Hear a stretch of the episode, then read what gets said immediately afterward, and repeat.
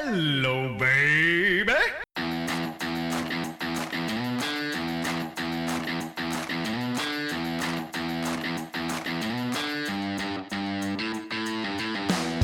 You're listening to My Perfect Playlist with me, Mark Nelson.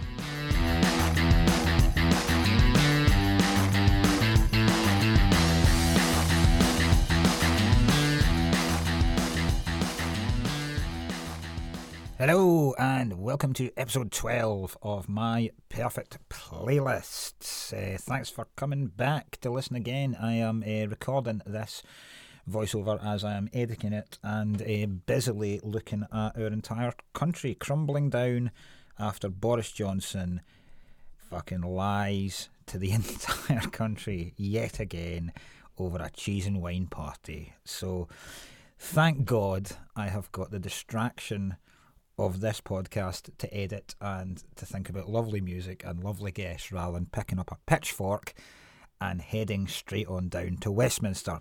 Anyway, it's good to be back. Uh, thanks for joining me. My guest today is Kraken. He is uh, Mr. Stuart Murphy. Stu Murphy, who is, for my money, probably the best improviser I have ever seen. Uh, he runs uh, the longest running improvised show and with his compadre, Gary Dobson, at the stand every single Sunday, known Stu for years. Uh, he's brilliant. He does a, a, touring show about an improvised Harry Potter touring show now as well. The man's uh, the man, one of the quickest comic minds I have ever seen. It's a belter. It's got some cracking, some very, very, very funny bits. I piss myself laughing doing this. Along with cracking tunes. What more could you want? Enjoy the episode. Stuart Murphy, how are you? Hey, I'm fine, man. I'm looking forward to this. This has been on the cards for a while, and thank you so much for doing it. Oh, it's my pleasure. I've been listening to them intently and with great interest. Thank and you. now I finally get to do it after all I tried attempts at organisation. I know. This I know. Is, this has been after so long of not seeing each other, thanks to COVID and lockdown. Here we are, separate cities connected by an audio only link. I know, I know. This is, uh, thank God, I, I thought I'll wash my hair for this, but I didn't. And thank Christ. One doesn't want to over prepare for a podcast. I've not figured out how to do the video yet. So eventually, I'll get you back on once. Oh, no, no. we don't want the video, mate. We don't want to destroy the mystique. Because right now, the, the listeners, they'll know who you, what you look like because you've been on TV and stuff. They don't know what I look like. And See, so that's... I've got to use this vocal tool to weave an illusion of appearance in their mind's eye. And if you even show my face a hint of it, it will destroy all the delusions that yeah. I've built up. How's uh, how's life? What are you up to?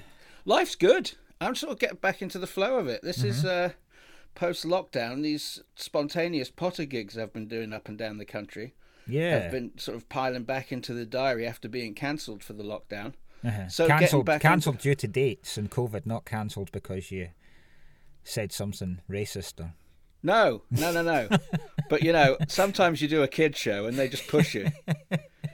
Uh, sometimes, not every time, we go out to these places and there's a kid show in the afternoon, then the adult show in the evening, and invariably I will smell swear more in the adult shows that follow a kid show. Yeah, just to get it out. Oh, these wand waving, cloak wearing darlings are absolutely they're lovely but it's not their fault at all it's me because i can't so we had this one this little girl sweet little girl came on stage and i'm doing a scene and she has to tell me what the threat inside hogwarts is. Mm-hmm. and i have to improvise a scene based around dealing with threat.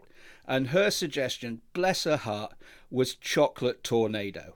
Oh my god. Now how many punchlines and jokes can I not do? Oh, Jesus. I spent at least 30 seconds just looking at every adult in the room with a sort of wah, wah, wah face, knowing that I could scar this child in any number of ways. But the cute little moppet was looking up at me with an eyes just said, No, literally, a tornado of chocolate.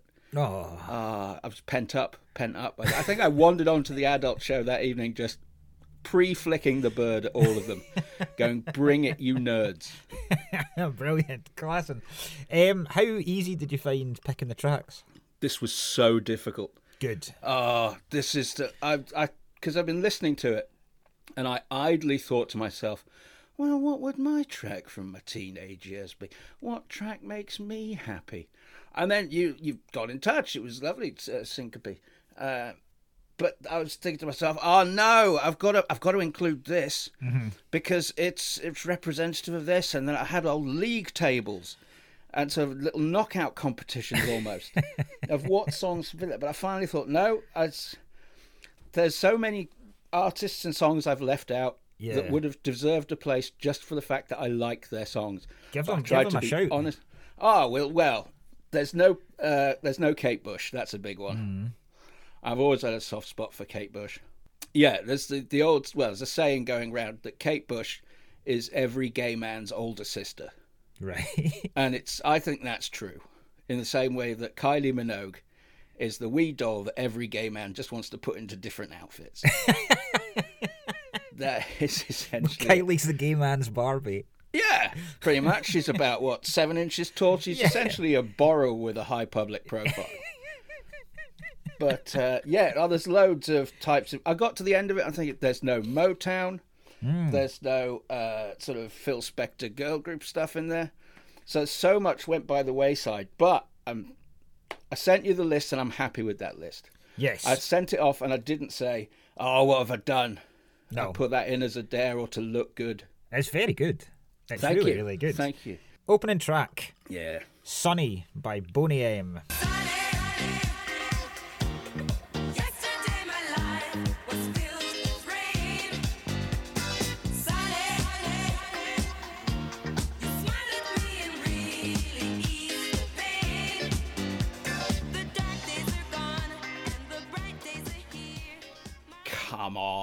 How can you not love that? What a fantastic, fantastic song. If you've never heard it, you have to listen to it because it is possibly the funkiest track mm-hmm. I've ever heard. Now, I know there's people going James Brown and Parliament and Mothership, whatever the fuck. But Boney M, when mm. they were cooking, were. Un- See, I was born in the 70s, Mark. Right. Right? 1971 right at the beginning. And things people don't remember about the 70s, it was a very brown decade. Brown as Everyone in- brown as in the color. The color Right. brown was everywhere. Oh, really? People just wear oh, brown you've not when you went to school and people got changed for gym, everyone had chocolate brown pants with beige piping. That Hmm. was the height of color in the 70s. Everything was dull. There were strikes and power cuts and everything was I'll have some more brown with maybe some grey or military green for a bit of color. Ah, Jesus. We did we didn't see a pastel shade in until about 1983. That's why it's like the early 80s neon socks were so fantastically popular because people were starved for real color. That's But why the, along- the decade is called the Chocolate Tornado. Uh, That is the chocolate tornado decade. If you go to anyone in the street and you say chocolate tornado, and they'll just say, "Well, the seventies, what a great decade!" They'll know instantly what you're talking about. But uh, but Boney M was part of us. I remember being six or seven when this came out. I think it was. I remember seeing them on TV, and it it wasn't so much them. It was the fact that they were singing these fantastic sort of Euro disco songs full of swooping violins and trumpets and all sorts, brass and strings everywhere, in front of what I perceived at a young age to be impossibly glamorous audiences of people swanning around what looked to be TV studio sized ballrooms, wearing tuxedos with women in evening dresses. A naked flame would have killed 30 women in that room. and I thought this is just impossibly glamorous. They were they were massive Boney M. Yeah, they were, they were absolutely huge. massive. You think of the cultural musical shift of the seventies. Glam, I was too young for glam, Mm-hmm. And punk came later. But it was ne- neither of those were really the biggest songs in the country. It was groups like Showaddywaddy and Darts, Yeah. and then Boney M came along, and they had like Rivers of Babylon and Mary's Boy Child, Mm-hmm. which broke all sales records.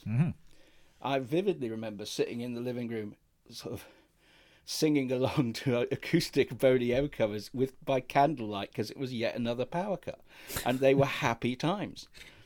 I yearned to sort of like I want to be in that European ballroom where, on reflection, everyone dancing was at least sixty-five years old. and this was like Boney M had been forced to do a corrupt Euro Nazi gold type thing. And uh, oh, but it was lovely. And I just remember What an amazing gig that would be. That'd be good. What, what a tough corporate that would be. That would- Can you that go and perf- like- can you go and perform in Argentina for Nazi exile? But they were a black band. They were a black band and they were from Germany. Yeah. So they epitomised the long, proud history German has with, with black music. and uh, so they say, you play for us in Argentina, our image will be sanitized and you will make nice amount of money. Hello, is that is that Boney M's agent? You'd like to book some for the, the Nuremberg trials, if you could. If you don't Just, mind. just in the gaps in between. If, just, if they could just do that sort of opening vocal humming from Rivers of Babylon ah, in the background of the war crimes trial, just to lend it a bit of, cre- you know, a bit of credibility, I think, and atmosphere. So, how many deaths were you responsible for? Ah, many, many thousands, and I'd like to thank Boney M. For, for, for that little musical interlude to really bring home the horrors I've committed. I change my plea to guilty. But remember, who still co- killed more people? Rah, rah, Rasputin.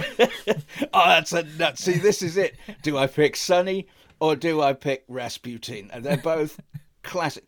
Imagine going into that meeting. What do we want? Uh, we've written a Euro disco hit. It's going to sweep the continent. Even the UK are going to love it. What's it about? All right, sit down. It's about um, a Russian cleric who was murdered, possibly immortal, who uh, shagged the Russian princess, it is alleged, and is generally a, a vessel for evil.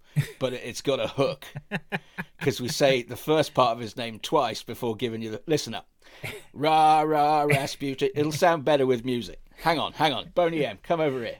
Do it.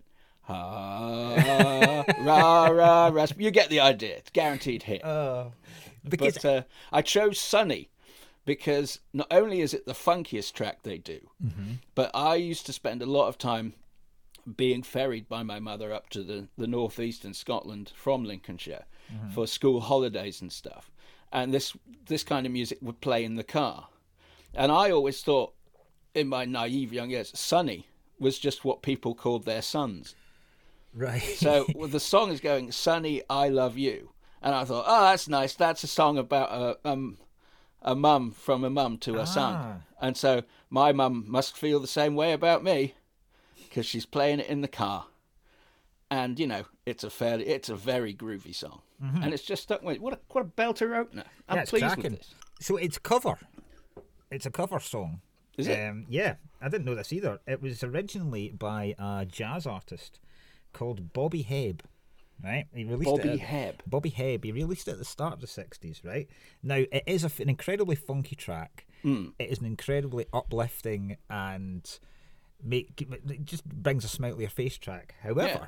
the song he wrote it about his brother who Okay. was stabbed to death in the street. Fucking hell, Bobby. yeah. He was, yeah. His brother was stabbed. His brother was also a singer, and um, he was stabbed. Uh, he was stabbed the day after JFK was assassinated. Wow. Hmm, I would have loved to have been in that meeting too. We've got a follow up to Rah Rah Ras. What did I tell you about that? Yeah, well, you sit there on your pile of money I gave you because I've got hang on to your hats. A guy gets stabbed in the street. All right. No, no, we don't have to write it. It's already written. It's a cover version. The guy got stabbed in the street the day after the president got shot. What? No, you get out of your office. I'm telling you, it's a guaranteed hit. It's called Sunny. Get these security guards off me. Don't you trust the M anymore? we'll bring this one home, you motherfuckers. Uh, class. oh, fantastic song. I already mentioned your childhood, but the childhood song you have picked Yeah. is cracking. Baggy Trousers by Madness. Oh,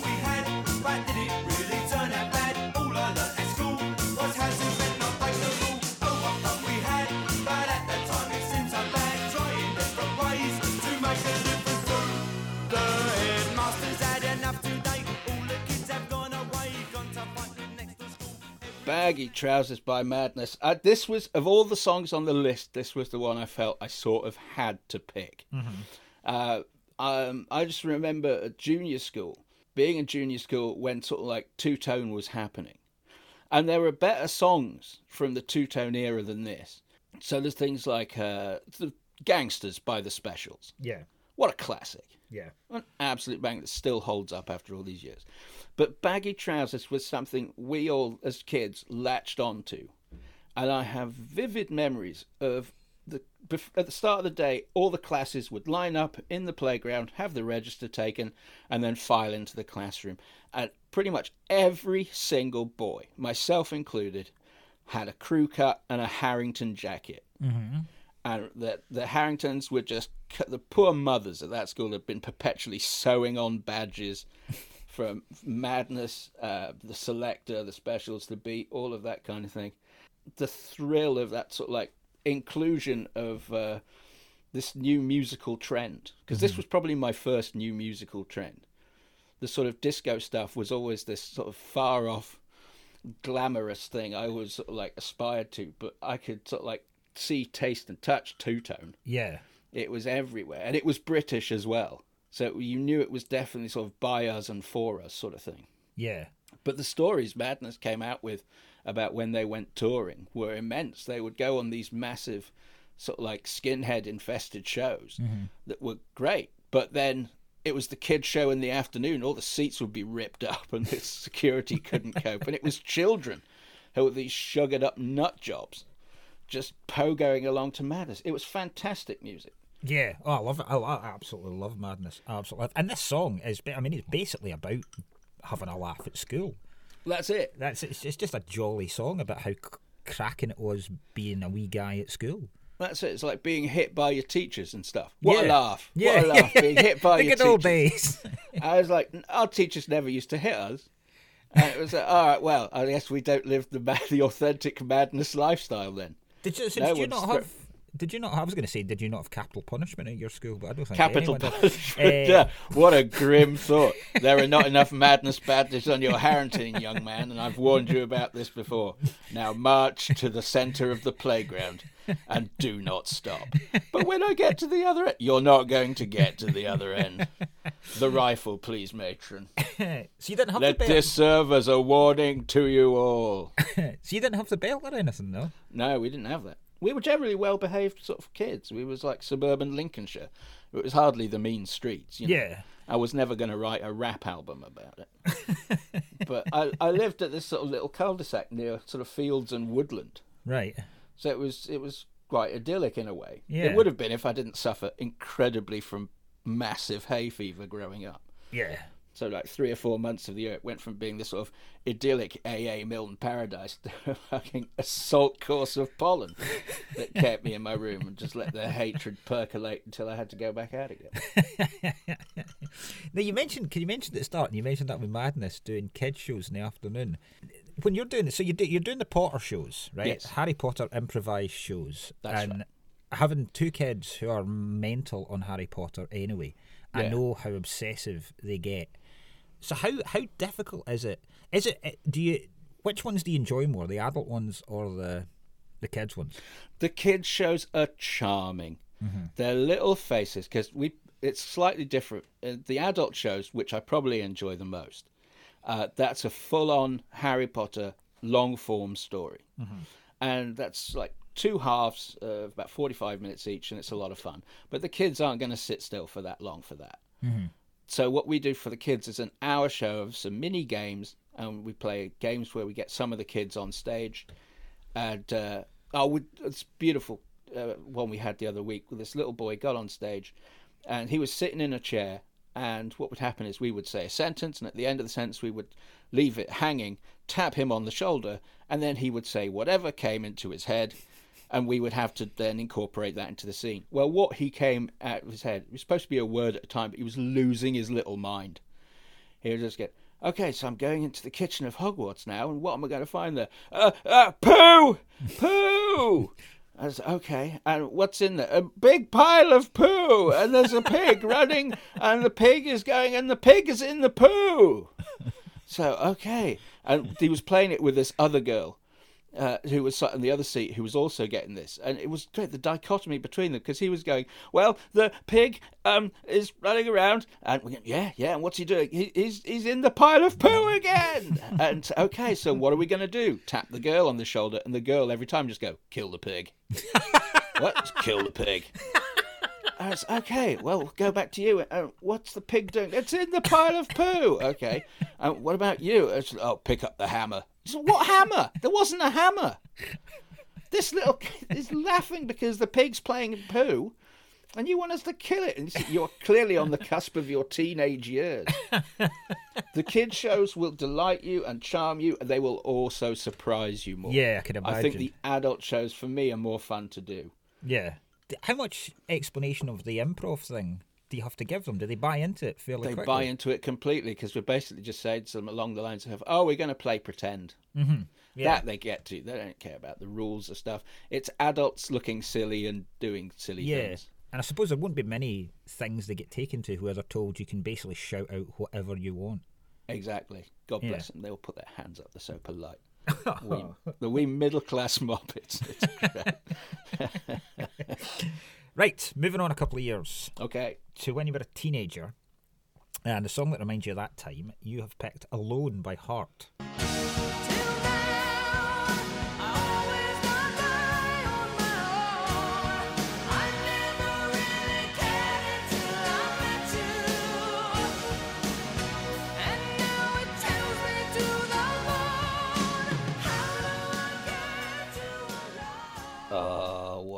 Song! This is, this is no reflection. Uh, I realise now, song that reflects your teenage. It I'm going to pick a song called "Alone." It sounds bleak. it does sound funny. Ken Loach bleak, doesn't it? There I was, ironically in the cupboard under the stairs, hurting myself, listening to Heart on repeat. Now, even though the 70s had gone by this point, I was still living in this Lincolnshire town with nothing to recommend it really. It was all sort of blah. The uh, the music I was into, a lot of it was this kind of uh, stuff like Heart alone is uh, typifying of a genre as a whole. I could just as easily have picked like China in Your Hand by T'Pau. That's another one. oh, amazing. They used to have these compilation albums called Soft Metal or Pure Metal, Leather and Lace, Metal and Lace, Lace and Metal. You get the idea. Yeah. That kind of stuff. Sort of not quite heavy metal, and sometimes girls sing. Yeah. Uh, oh, oh, and the videos, it was always like she could have just said, "Here I am alone, waiting for you to call," but she did. She just belting it out, and she has one of those videos where she has sort of like it's close up on her face, mm-hmm. and she'll do either one of two things. She'll either stare at you brazenly and defiantly, depending on what lyrics she's singing, or she'll look her down, close her eyes, and pull her fist down to sort of get across the idea of how determined she is to either you know not be alone or win your love or Yeah. spank the sheep or whatever the hell the song happens to be about and that sort of glamorous showmanship i suppose really appealed to me Well, the video, the video for this is. Yeah. Um, it's like I can't remember who the, the two from Heart are actually. anne and nancy wilson Oh, well, there you go. So one of them's sitting in a, pia- a piano playing the, the opening chords and oh singing. you know it's a belter when they're sitting at the Oh piano. yeah, and it's dark, and there's one there's one one spotlight on them, and then the lights come up, and the others, uh, the Yeah. other is up on the like the royal box almost in this theatre, yes and then she sings back the second bit, and just as it bursts into the chorus, Yeah. the top of the piano just fucking explodes off, of course it is and I- then and- it cuts to them, it cuts to them on stage, uh, proper belting it out. yeah that's what they did i wouldn't be surprised if at some point i don't remember it but i wouldn't be surprised if doves flew around some point Oh, I imagine, I imagine Yeah. there was always. I was just at videos like, hey, we're filming this live in front of a series of hands at the bottom of the screen. and I will occasionally bend down to touch one of the lucky hands because I'm a rock star. Wah! And uh, yeah, that was okay. But it's, oh, put a girl cigarette in front of it, and I was just like, oh, she means this. Yeah. Oh, look at the way she's pulling her fist down and looking away from camera. This hurts. Yeah, she's been hurt. She's gone Oh, through. and Heart were Yeah. brilliant at that kind of thing. Yeah, I wonder They- what the I know what the, the the hairspray budget was in these kind of videos, Ah, because it was absolutely huge. even the guys in the band, You're looking at that. It's like it's like the most that you, you can't tell who's who. It's just a big. I know. ma- It's like it's like if Cousin It formed a band from the Addams family. It's just hair everywhere, huge fucking hair that's just being kept up. That's why they. That's why COP 26 is happening just now. That's it, It was exactly. fucking hairspray use exactly. in the 80s by power ballad bands. I fully expect in the next 10 years there to be sort of like late night charity appeal adverts. Going, Hi, remember me? Says this wizened old bald man who looks about 105. I was the bass player in Quiet Riot. and all my hair fell out because we didn't know. We didn't know how much fucking hairspray would damage us and the environment. I went on a tour in 1987, which was the equivalent, hairspray wise, of three Chernobyls. I've been infected with what is, can only be described as aggressive degrada- degradation on a cellular level. We didn't know. Anyway, seven CDs, all your favorite hair metal hits. Please buy them. I need the money for my staggering medical expenses. I've gone blind in one eye. how uh, how were your teenage years? Oh, Did did you enjoy was being just- a teenager? No, Uh, it was awkward. It was horrible. It was just awkward because, uh, again, at that sort of time, mid to late 80s, uh, the last thing I wanted to be was to be gay. Mm-hmm. And I was just com- in complete denial about it. I was like, no, no, I look, I will happily listen to Pet Shop Boys and Erasure, of mm-hmm. course. I've got, you know, two ears and a heart. I'm not an animal. But that's no, this can't be true. This absolutely can't. And I can, you know, all I have to do is deny it, and I'll be fine. Mm-hmm. And so that sort of the hair metal music of so like Heart and Whitesnake was like, yeah, now we're rocking in a superlatively heterosexual way. This is fine. Oh, that's great. Yeah, that's the good stuff.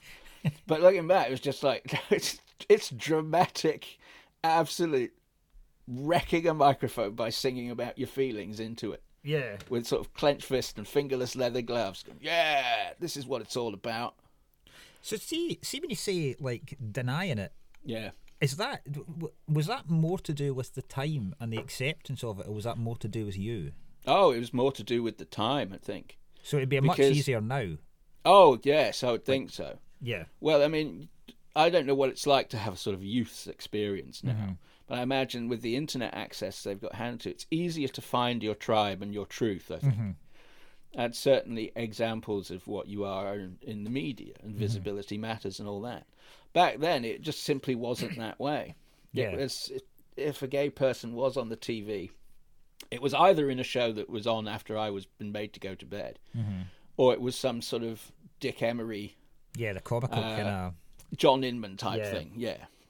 Which would laugh at, but it was just like, is that all there is? Just a figure of fun? Yeah, yeah. Does it have to be sort of like a, a horrifically camp, Yeah, I suppose way of it- behaving? that was right the way through the eighties. Every every gay character on was a stereotypical Yeah, uh, double entendre spewing kind of yeah, like knowing absolutely. nod to the camera because I mean right the way through the seventies as well. Carry on films, all the Oh, and I was laughing at them sometimes, but occasionally this character would crop up, and it's like, oh dear, look Hmm. at what's. go-" And I'm going, to, oh no, I can't. I'm not that. Please don't tell me I have to be that. yeah. I, So yeah, absolutely in denial. Plus, it was just like a, I left school about a year or two before Section Twenty Eight came in, and it's not like before Section Twenty Eight. It was sex education was like, hey, okay, there's your tub of lube, off you go, kids. What are we supposed to do? Whatever you like. Just listen to the panpipe music, get shot of those clothes, and let's get dancing, baby. It wasn't like that at all. It was an entire mystery. I remember some one boy sort of did ask in a sex education, so like, so yeah, that's how men and women have babies. How do two men have sex? And they said, well, I can't answer that. You should talk to your parents. So I'm not about to go home and say, "Hey, mom, dad, how do two men have sex?" That's what? Stop hitting me! No, oh God, what? God, fine, I'll put the Boney M record on. Can you imagine any 80s dad if was asked that question in the car? My God, just, Absolutely. just clenching up so much he turns himself inside out. Well, that was it. The dads probably didn't know either Exactly, to any yeah. great degree. Well, first of all, if two men have to want to have sex, they have to go to prison. That's the law. Just- and you get that idea out of your head, right? That's it. I'm buying tickets to the football. You're coming with me. You're gonna you're gonna cheer on a Scunthorpe United one 0 win in the rain. We'll have no no more of this lefty talk from you, my boy. God, Maggie was right. Kinnock and his red wedge mob are here to corrupt the youth. How do two men have sex? God. I'm glad the mines are closed if this is what it does. And all the time I'm sitting there going, there must be more. There must be more out there. Listening to every Pet Shop Boys album. I could- I'm such a sensitive soul. They don't understand. God. A song that gets you dancing. And Oh. So you've picked you've picked Man Eater by Yes. Hall and Oates, but not you've picked the Luca Debonaire Club Mix. The Luca Debonaire Club Mix.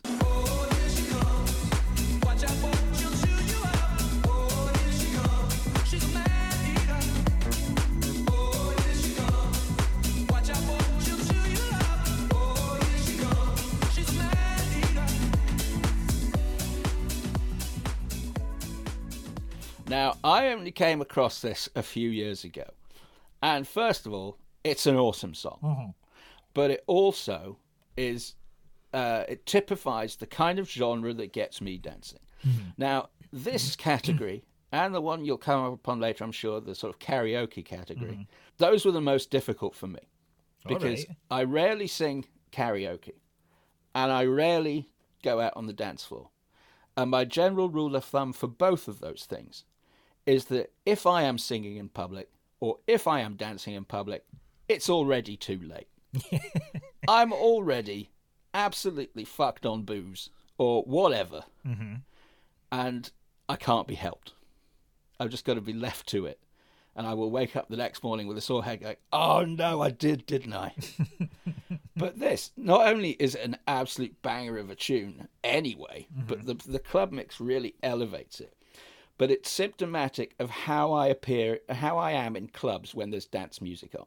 Now, gay clubs, the ones I go to, are quite good at this, is they will play a song that I know but then they'll add a dance beat to it so it just Right. adds a whole new dimension so all this about is about for me is the familiarity i'm like honestly i'm like a dad at a wedding just like i know this one clear the path kids i'll show you how it's done get your top on and get out of the way Uncle Stu's going to show you what we used to do in 1982 with a little help from Hall and Oates and a thumping driving bass. And it's that recognition that makes me think, yes, this is worth dancing. Now I'm having a good time. Yeah. This is music. And uh, it's uh, when I, one of the first times I went clubbing, and one of the first times I took a pill, uh, we were in this club in Edinburgh, sadly not there anymore. But uh, they started playing this song that was this sort of driving house bit. But the main body of the tune and the vocal was the opening theme from Are You Being Served? Oh my god. which was I just lost my mind. I was pilled out of my head woo, ba, ba, ba, da, da, ba, ba, ba, da, da. and the woman's going, ground floor, you know, lingerie, seven billion, and six months, underwear and shoes going, boo, doo, doo, doo, doo. losing my tiny mind. Then he played the sort of uh, dance version of Respect by Aretha Franklin Oh, nice. and there's all sorts of things.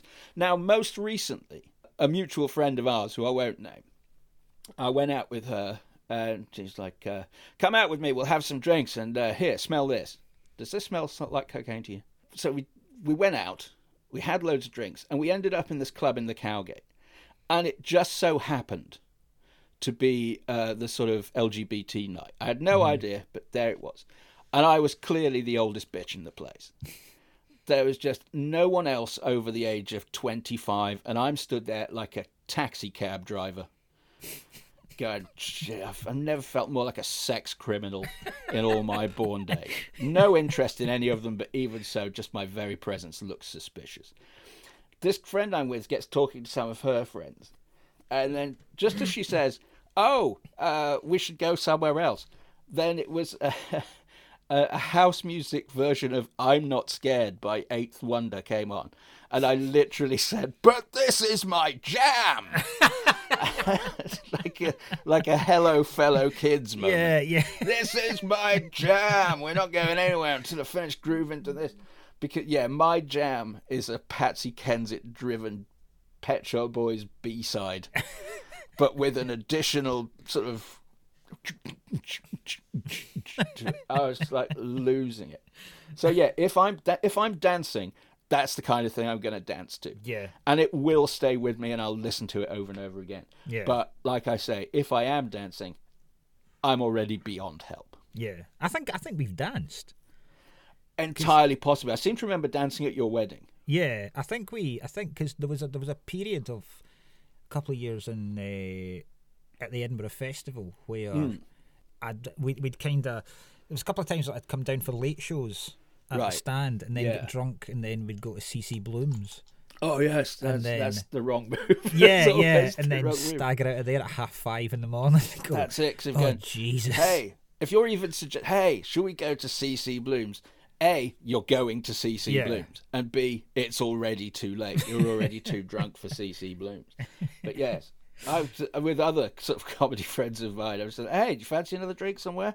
I don't know. Where's open? What about CC Blooms? And they've met me a couple of days ago. I'm never going out with you again.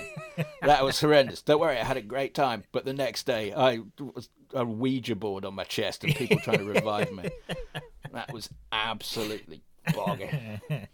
Eh, before we move on, a couple of facts about this song.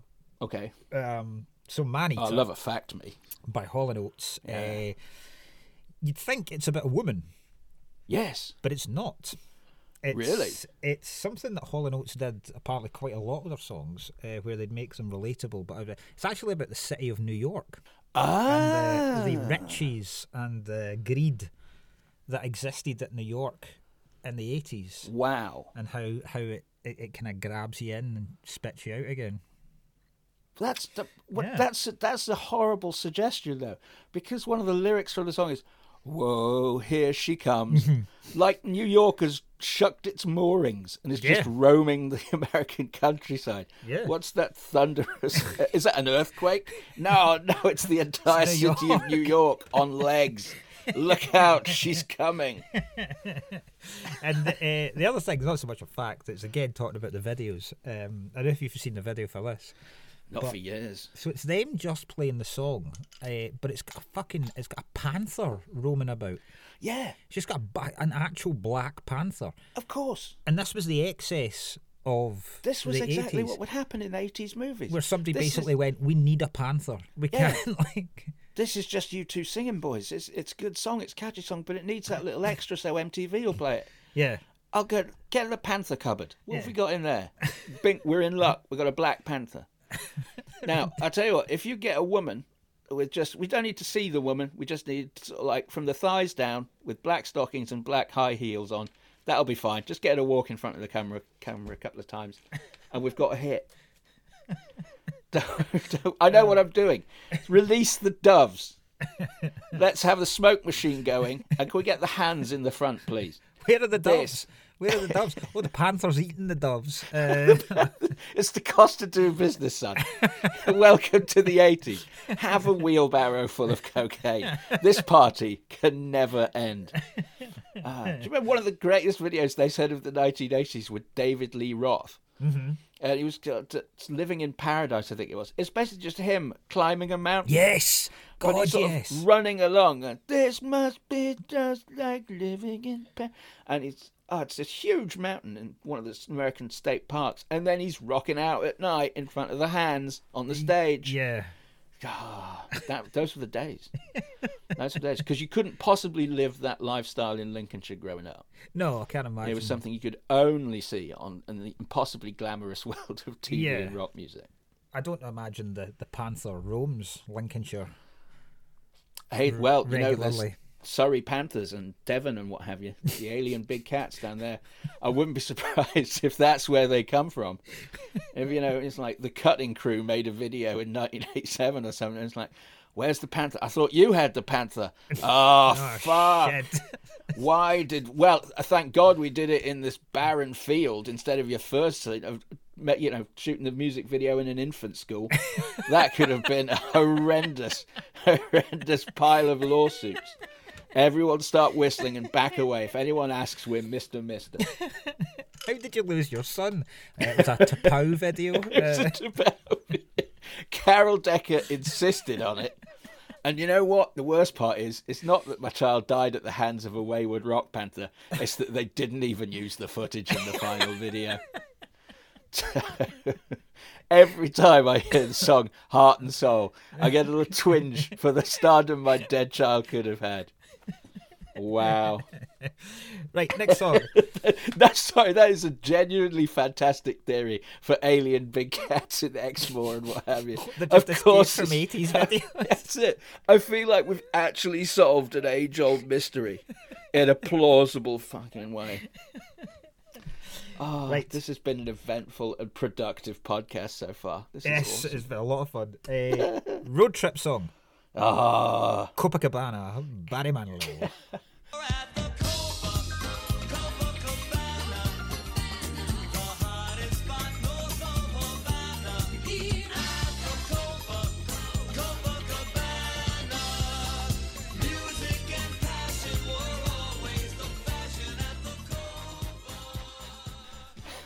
Can you not love this song? That's great. It is absolutely fantastic. This is what I'm talking. This is what Boney M and Heart Alone. This is sort of like camp drama. Mm-hmm. That's what I want from a song: a story and a drama. I think this is probably the first song I remember listening to where there was a story in it that I could follow and I was interested in. Mm-hmm.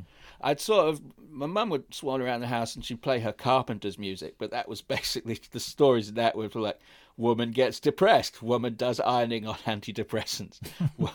Oh God, everything's gone wrong for the woman. Whereas this was, and it's such a defiantly um, exuberant song by Barry Manilow Yeah. one of the campest men who has ever lived. He, I have seen him, a picture of him recently, and he does look like the human version of the uncanny valley.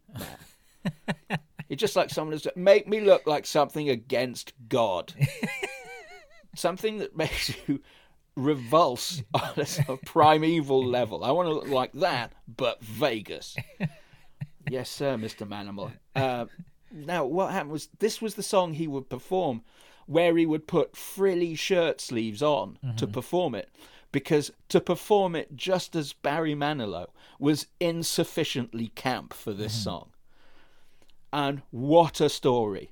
oh, yeah. Ah. bleak. So bleak. So bleak, but the the music never lets up. No. Uh, it's just like so. Her name was Lola.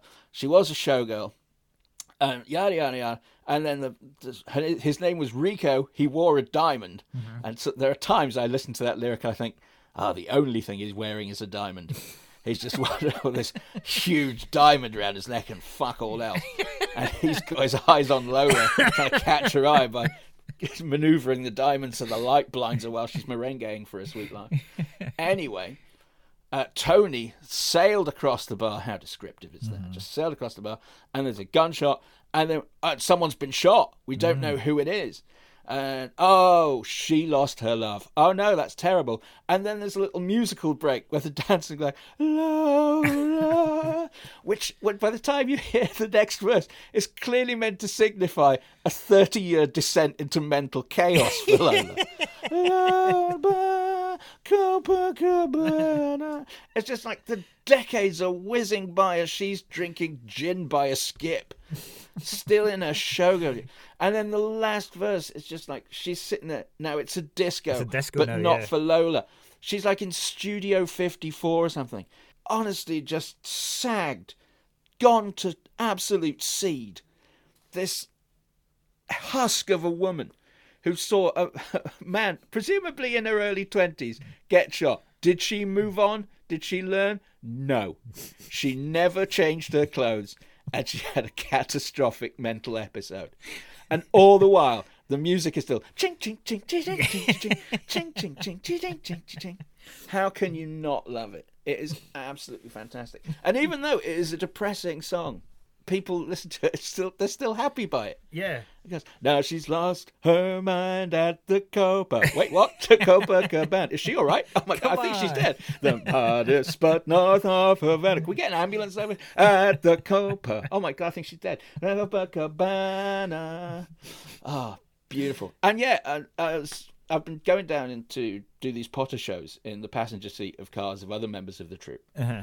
And they say, "What is your sort of like? What's some road trip classics?" And we have sing along songs and what have you. And every time I suggest Copacabana by Barry Manilow, they're like, "No." And if you do, I'll get you out of the fucking car. That's just not what I want to hear. Like, Come on, am I the only one who gets it? Seriously, I'd like to see the belter. after the shooting, the police turn up at the at the club and looking for suspects. And like suspects, you see the guy wearing an only a diamond. it was him. It's- he was. We should never have let him in the club. He was wearing only a diamond, and he's carrying a firearm. The warning signs were all there. He didn't steal the gun off another patron. Like, I'm sorry, mate. That diamond is casual. No, it went into the whole nightclub aesthetic. This is exactly the kind of clientele we want. The right amount of danger and glamour combined. A, a, basically an armed diamond Just, just with a swarthy, I'm guessing, Cuban man behind Yeah. it. I don't want to accuse Barry Manilow of anything racist, but you know the signs were there. I don't think anyway that the police are particularly rushing to that crime scene. yeah. Another call out to the Copacabana every fucking week, Terry. Every week. God. And those police would have seen Lola. Because she's not, she, she's lost her love. Mm-hmm. He's dead. And onto a little episode she goes. She's not roaming the country like a sort of littlest hobo, mm. solving people's crimes. She is going to this club week in, week out. It's like, you're not performing tonight, Lola. But I'm a showgirl. Tony's gonna be there. Oh no, Lola, must we go? Must we do this dance every week? Oh, just let her in. Just let her in. Yeah, but you know, make it another half hour before you let any more guys just wearing diamonds in because it's a trigger for her. it's a trigger. And someone should really clean up Tony's dead body. It's been five years now. I mean, there's Atmos and there's Atmos, but come on, give the guy a funeral. Is that Rico? Why is he still being let in here? You're banned, Rico, and you know why. Get out the club, Rico. You d- murderous diamond wearing bastard. How did you still get in with the gun? We've learned nothing from this. Nothing. I'm a bad doorman. That's, a bad doorman. No, no, I am, Michael. I'm a bad doorman. This is on me. Ah, but I love a, I love a song with a story. Something Oh, you so do follow I. and get invested in. This is one of the best. A song you could make a film out of. Yeah. Oh, completely, completely. Because this is. I just remember when I first started listening to the lyrics of songs. It was so most of them were like, "I love you and you love me," or "I love you and you don't love mm-hmm. me," or occasionally you get "You love me and I don't love you," but this was just like, oh, it's a story. He doesn't mention himself ever in the song. Yeah. It's about two. sec- Oh, I'm completely invested in it. It's Brilliant. camp as nuts, and I absolutely love it. Brilliant. Walk on music. Aha. This is interesting. Crickets Sing for Anna Maria by Yes. Marcos Valle. Hey Maria, Papa said, you better go to bed. Maria, Mama said, you better go to bed. And little sister said, you better go to bed. The little brother said, you better, Papa said, you better say goodnight. You better shut the light. And Papa told you no, you can go out tonight. But Papa didn't know. Maria had a date and couldn't let him wait. So in a little while. Marcos Valle, or whatever, however you pronounce it. This is much. I remember I put this on your Facebook feed before when you mm-hmm. asked, you were asking for cool music. I mm. put this on, and I selected the list for this podcast. I sent it to you as a final list that I sweated over, and then I heard the episode of this podcast where you explained that this is walk on music as if for wrestling or ultimate Well, fighting championship or something not like that. not necessarily. People can take it either way. Right. It can either be walking in, but it, to be honest, it can be either a walk on music for coming on stage, walk on as if you were a fighter, or just your own kind of soundtrack if you're Well- walking about the place. this is it. It's not. I certainly wouldn't use it for uh, walking on stage, and I would be nowhere near a UFC ring.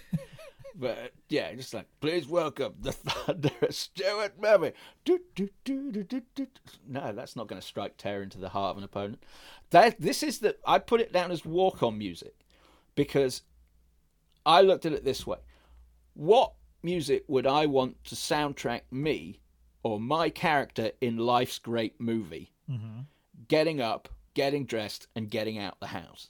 That's my walk on, as in walk on to the world. Yes. That's my music.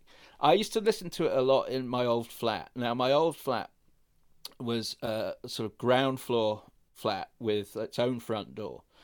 So sometimes I would have my earphones in, I'm getting all my stuff in my pockets, and I'm leaving the house, and it would just perfectly time. The crescendo would be when I opened the door and faced this sort of busy street in the centre of Edinburgh. It was it was sort of like one of my most New York moments. Yeah. I was just like in the throbbing heart of a capital, my tune's going in my ear, and everything's going right. Yeah, that's my walk on music. There's nothing better than when a, a certain part of a song hits a certain part you've just walked. Oh, Like if you've just stepped off a, if you've just stepped off a train, and the beat hits as your uh, foot hits the ground, it's just like, oh yes, this is Absolutely. Sometimes when I'm listening to this song, walking around, and ba ba dow, when that bit hits, it's all I can do not to do finger guns at a passing person. There's like, hey, what are you doing, screaming at me and doing finger guns, you nut job? Cricket sing for Anna Maria. Get the fuck out of my face. Uh, I didn't know this was covered by Emma Bunton. Oh, don't. I, left neither did I. Neither did I, Mark. But I was like, I wanted to make sure when I was looking out for this list, I had the right. Yeah, I had the right version. And so I'm looking. It is Marcos Valle. That is the version Yes. I'm after. That's the, to my mind, the best one. And I'm looking down YouTube. So Emma Bunton. Hmm. Emma Bunton, former Spice Girl. I've not heard the cover, but Oh, I have, and I fucking hate Emma Bunton now. She's there's, I mean, some of the Spice Girl songs were crimes. Let's be honest. And she had one good song as a solo artist called Maybe. Now Emma Bunton's Maybe, mm-hmm. that's safe. That, that's that's an absolute banger. I will not argue with that. But then she covered this and she added lyrics to it, and now I hate Emma Bunton. Ah. No, I hate. It's all about this girl who's 16 and is trying to get her, you know, her end away with some guy her dad doesn't approve of. So she's sneaking out the house. But it's all something that sort of ridiculously fast paced. yeah, It all smacks of cultural appropriation. And the ne- I, I lasted about a minute. I thought, I hate you, Emma Bunton. what have you done? You didn't need to do this. No, I know. First of all, you had your Spice Girls money. Everyone knows who you are. You've got all the fame you'll ever need. You could have done any song. yeah, Some of the songs that have been written for you have been, like I say, they've been good. Don't do this, Emma. yeah, Don't do this. yeah. Oh, you've done it. Now where are you? where are you now, Emma Bunton? You fucked it up, didn't you? I fucking hate you. Best song from a film. I'm so excited to talk about this. Oh, Uh, you picked Holiday Road by Lindsey Buckingham.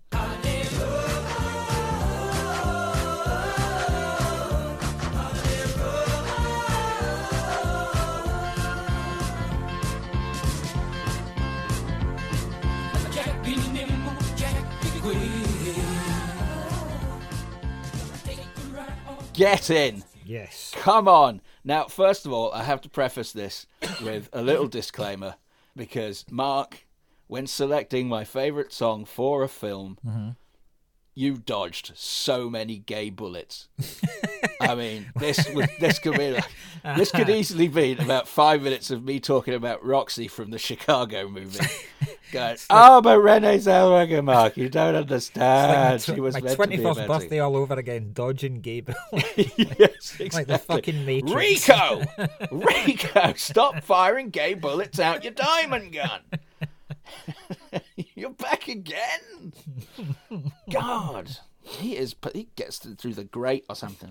But what a song! yeah. Uh, there so many sort of musical numbers I could have chose, and I did think of because I know you like your Britpop, and one of the songs that sort of missed the cut, and it could have been done because it was in "So I Married an Axe Murderer," uh, was um, "There She Goes" by the La's. Yeah. that's a classic. I know you would have liked that, but this song, I oh, love, I love this song. come on It's it's it's something like two and a half minutes long, and it's it's a catchy as fuck song, but it's everything around it that Yeah. absolutely fascinates me. yeah. This is from National Lampoon, I think National Lampoon's Vacation. It's used in all of them apart from the Christmas one. Right, because I've never seen one of these Vacation National Lampoon Chevy Chase films. I've never seen. You've one. never seen it? No, Oh man. Um, I'm to be honest, I'm not bothered, but maybe I will one day. But I know the song and I love the song. Mm-hmm. But this is like the mid '80s. Let's say the early to mid '80s. This comes out and this song gets used, and it's Lindsey Buckingham, mm. right from Fleetwood Mac. So he's just like p- not five to six years earlier. He's making rumours with Fleetwood Mac in a studio with locked in with people he hates. His rock star nose is alternately in a massive pile of cocaine mm-hmm. and Stevie Nicks' minge. Some- He's sometimes both. sometimes both. The song, the the story. I'm sorry, the story I heard, and I hope is true, is that on the Fleetwood Mac tours around this time, there was a guy backstage, a roadie, whose only job was to blow cocaine up Stevie Nicks' ass before she went on stage. Wow.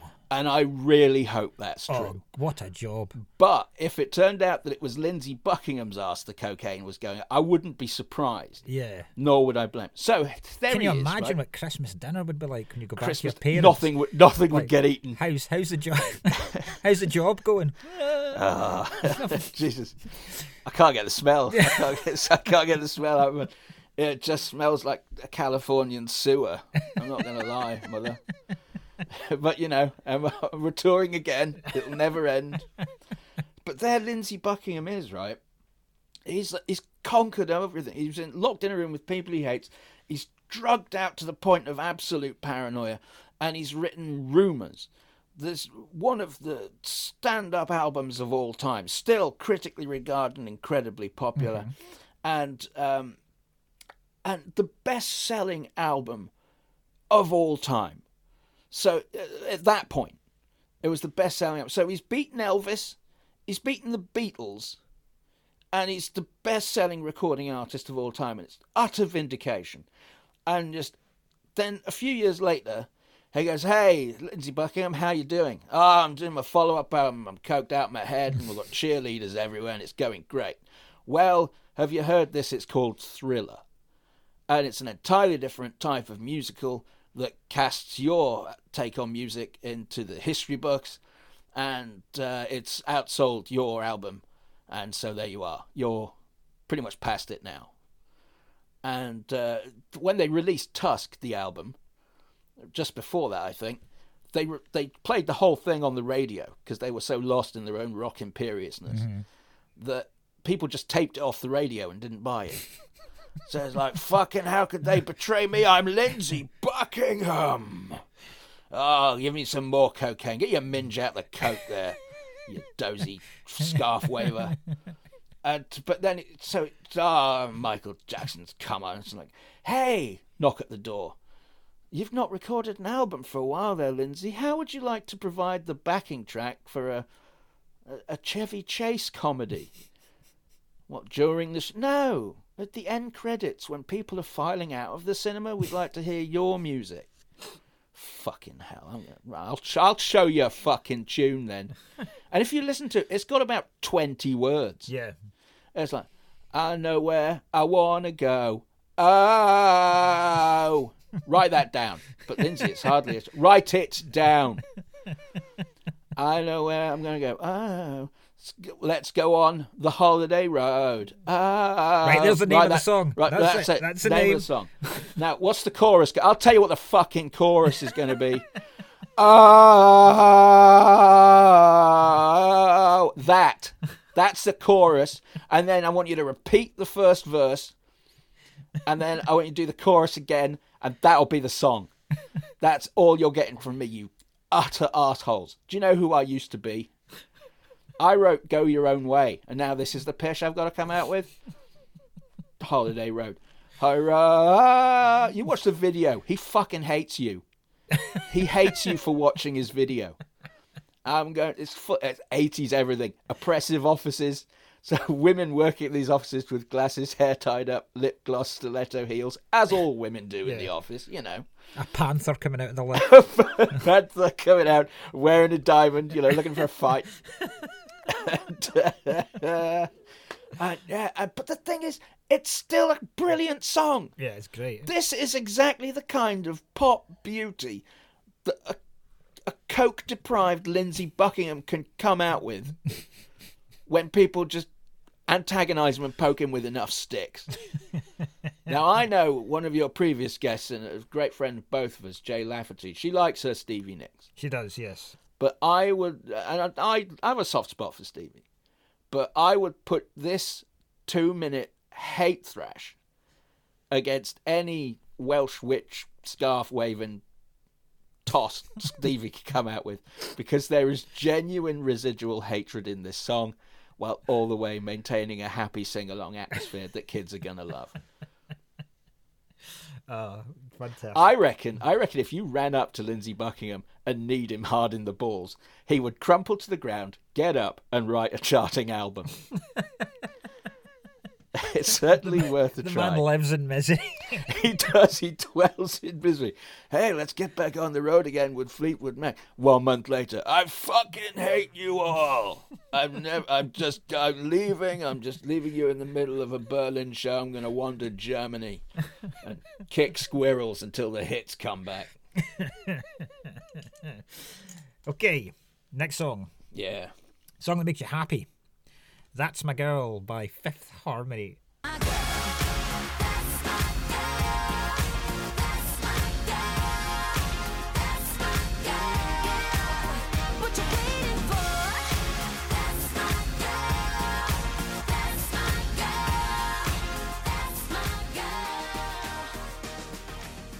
I hear the laughter in your voice at the end I of like saying it. fifth. You did mess with me saying it was an absolute It is. banger, isn't it? It's just pure sass. It's absolute sass. Again, it's one of those songs I'll have it on and I'm finger gunning people down the street. it's like, hey, it's Fifth Harmony. It's like, Get the fuck out of my face. But oh no, this I cannot fail to thrill. You were talking about walk on music earlier on. If I'm mm-hmm. like walking to the comedy club where I'm going to be hosting or performing, invariably this is the song I'll have in my head. Because sometimes when I'm on stage, whether it's going well or not, I have to remind myself to smile. and I have to remind myself to look like I'm enjoying it. Because uh, you know, the crowd are laughing, I just go, Oh, just come on, crack a smile, Stu. Remember you're having fun. Oh yes, there we go. Whereas I listen to this song and I don't know what it is. I just I'm already smiling by the time I get to the club. So that's something I don't even have to think of. And I like it. It's a very sort of positive song for a young girl to hear, I think. It is, yeah, yeah. There's quite a lot of um, throughout your whole playlist. There's a lot of strong women. Love them. Love, Yeah. love strong women. That's Yeah. it. It's all about the camp defiance and Yeah. the drama and the fist clenching and what have you. Yeah, Absolutely. and this is one. This is a sort of message I'd be happy for my young niece to hear. oh yeah, It's, it's basically you can do it. You're independent. Look after yourself. Let's go. Your sister's got your back. Mm-hmm, mm-hmm. That's a great, great song. Absolutely. Because so, so it's interesting you were talking about uh, when you're going into the, the club because because I've seen you comparing and Yeah. you've got an incredible strength of being not angry but really really combative when you're comparing. I can be. I can be. Yeah. But it never it never ever spills over into anything nasty. There's always there's a playfulness about it and there's like a it's like it's like like watching a grumpy character. I know what you mean, and I so I was thinking about this the other week, and, I, and it, it hit me exactly what it is. It's it's like being in front of an audience, and I'm in that mode.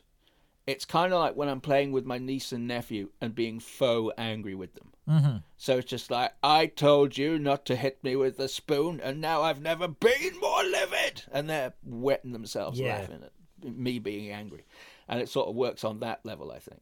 Yeah, that is true. That is true actually. Yeah. I think it also comes from what I wanted to do when I first started, comparing especially, was just to be no nonsense. I'm not going to lie to them.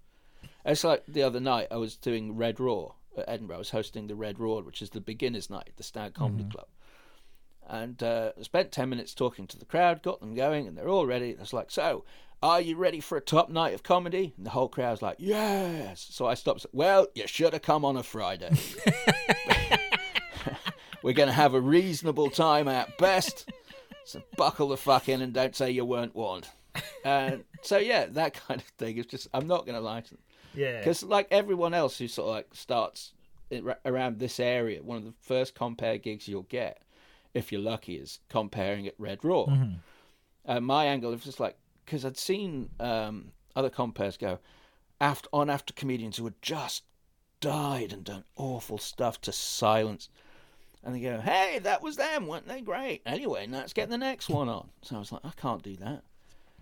I, I, so a comedian would die when I was hosting the Red Rock House. Well, I warned you. Fucking Yeah. Jesus. I doubt we'll see them again. Anyway, let's move on to the next faceless Munda. and so there was that kind of resignation just bleeding through. And sometimes I went a bit too far, but yeah. But it needs that because the audience, because Yeah. you're you're the you're the guy that's taken them on the journey, if you like, through the night. They're the person they trust, and they've they've put their hands in. Uh, Exactly. They've put themselves in your hands, and they won't. They'll, they'll stop believing you. They'll Yeah. have, they'll lose that trust if they've they've just seen utter dog shit, and you don't come on and reference it. Though Absolutely, and especially if like this guy's magnificent, and then he's some comedian comes on, craps in his hand, and flings it at them for ten minutes. it's like, well, when you're wrong seventy five percent of the time, it can, can happen. It used to be my my favourite thing uh, when we were doing the the stand live streams Oh yeah, because the uh, newcomers would send in the videos, which made it even harder because doing your first gig's hard enough, but when Yeah. it's on video and you're alone in a room. It used to be my favourite thing thinking up of how disparaging I could be about them every single week. Yes. and it is that kind of thing. You go, if I gone too far this time, that is because bless them. I don't mean to be patronising, but they are trying. yeah, That and it isn't easy. It isn't easy to send in something funny and then just play it with no feedback whatsoever, especially if it's your first attempt, and they're to be applauded for trying and certainly for carrying on if they do. But my favourite ones when you did that, when they you they'd show, uh, to be fair, quite heavily edited little compilation of, and then it'll come back to you and you're just staring down the camera and not saying anything with a look on your face like god fucking you know in the simpsons when they cut to krusty the clown he's just got a cigarette hanging out of his mouth going oh god this bit's always death yeah it's just that look on your face that was what made me laugh that was phenomenal oh. right. Oh. Song that makes you sad. oh Groovy Kind of Love by Phil Collins.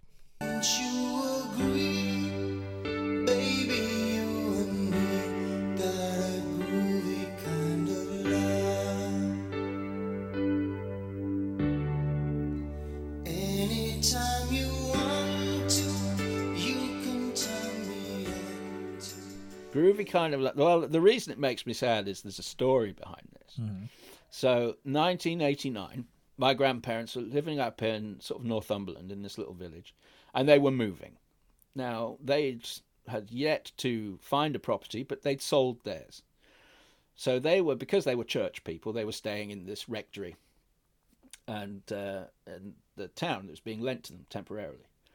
So this beautiful old manor house and what have you, and that's where we spent our Christmas that year.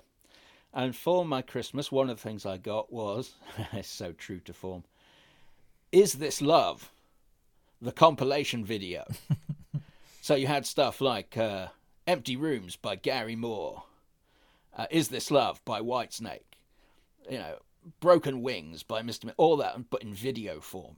This was like the internet back then. This was great. And one of them was "Groovy Kind of Love," and I wasn't. It was the only song I didn't particularly like. So anyway, I think it was um, it was Boxing Day. Absolutely, it was Boxing Day, and everyone else had gone to bed. It was just me and my mum, and she said, "Can I have a listen to this groovy kind of love?" So I said, "Okay, there we are." We put groovy kind of love on. We watched it. wasn't bad, and I said, "Right, I'm away to bed," and uh, said good night to her, and off she went to bed. And uh, the next morning, she'd gone out with my dad, and uh, but the next morning the police came and said that there'd been an accident and she'd been killed. So obviously it's a devastating time for the family, but that was the last song uh, that she ever sort of, we ever spent time together was with that song. Mm-hmm. So it was a brief time, and it's obviously quite a painful memory. So every time I've heard it since, I always think of that last moment and all the things that went unsaid and what have you. Yeah. And plus, add to that horrendous tragedy the fact that I fucking hate Phil Collins anyway. I mean, he's one of those people that just, he was everywhere in the 1980s. And he does, this is the really annoying thing, is that some of his songs are quite good. It's like, oh, God. It's like, yeah, I remember. What's that one? Yeah, I can feel it coming. Yeah. all right, that one's good. That one goes in the plus, but you still, you can't hurry, love. All right, I'll let you have that one. Mm-hmm. You know, and then it's like, Sue, Sue, Studio. Fuck you, Phil Collins. I fucking hate you. You're everywhere. No jacket required in the out. I think it was Jeremy Hardy who put it best. It's like no one's uh, favorite artist is Phil Collins. Uh, People only listen to Phil Collins because they're in hospital. It's playing in the hospital ward, and that's a very good point. It's just like, he, but he was on. I'm one time. I'm playing years later. I'm playing Grand Theft Auto Vice City, Yeah, and Phil Collins pops up. Yeah. he's in fucking Miami Vice playing a gangster. He's the song "Groovy Kind of Love" came from this film Buster. he Buster, was in. yeah. It was like two hearts beating as just one. Fuck you, Phil Collins. Yeah. I didn't know he was Oh. a child actor. Ah, I didn't know that either. So, but, but I mean, when I was, when I he's was going to turn up like a fucking landmine every time I watch a film from the 60s. Well, when I researched him, it, it, it, like a lot of his website and a lot of his Wikipedia goes on about how much of a child actor he was. So I was like, I wonder what he's been in. Um, he was he was in the crowd scene when Right. uh, in Hard Day's Night when the crowd are chasing the Beatles. Oh, right. He's in that. He was cut from Chitty Chitty Bang Bang. he was going to be one of the children that stormed the castle. He was cut from that. I just imagine it. Oh, you pretty shitty bang bang, shitty shitty bang. Can we soften it a bit, please, Phil? Can we soften that? I'm being authentic. His uh, his acting career ended, right? Fucking ended. Yeah. uh, until Buster at the age of 14 when he, he had a fallout with the director. Right, I don't know what I don't know how cocky a fourteen-year-old you need to be to have a fallout with a director. Wow. He had a fallout with the director of the film he was doing at the time, what was called Calamity the Cow. Calamity So- the what? Calamity the Cow. Oh, Calamity the cow. Calamity the Cow. It's a film about a cow, Phil. What artistic direction are you fighting for? I don't believe the cow would act this way. What the fuck do you know about cows, you child? Hey, I'm 14. I'm going through a tough time. Fuck off, it- Phil Collins. I Is it hate you. necessary for the cow to get its head stuck in a fence? Yes! It's called Calamity. It's called, called Sensible the Cow. It's not called Convenience the Cow. you know nothing. I am going to kill your career, Phil Collins. In order to star in another non cow related film, you're going to have absolute ubiquity throughout the Western musical world for an entire decade. Come out with mediocre garbage when you do have that kind of reach. Oh, you're going to look at Huey Lewis and think he's edgy. You.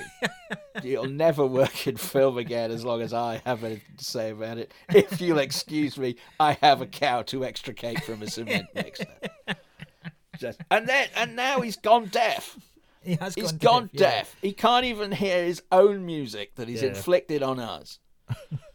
yeah, I know it might sound harsh, but I'm looking at Emma Bunton with softer eyes now.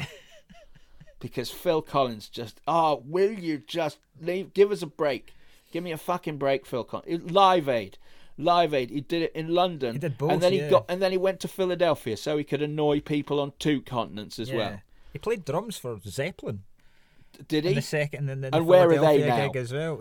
Where are they now? That's what Exactly. Led, that was that's what led, it was one of Zeppelin's last ever gigs together. As Of course it was. They just went, oh fuck this. It's Led Zeppelin's version of Sussudio. What the fuck have we done? We've gone too far.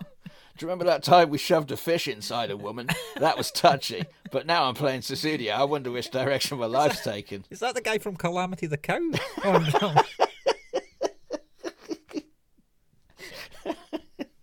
God, you can tell he's deaf. This is bad. Uh, right, a song that reminds you of a friend or a family member. Fly Away by John Denver. Fly away.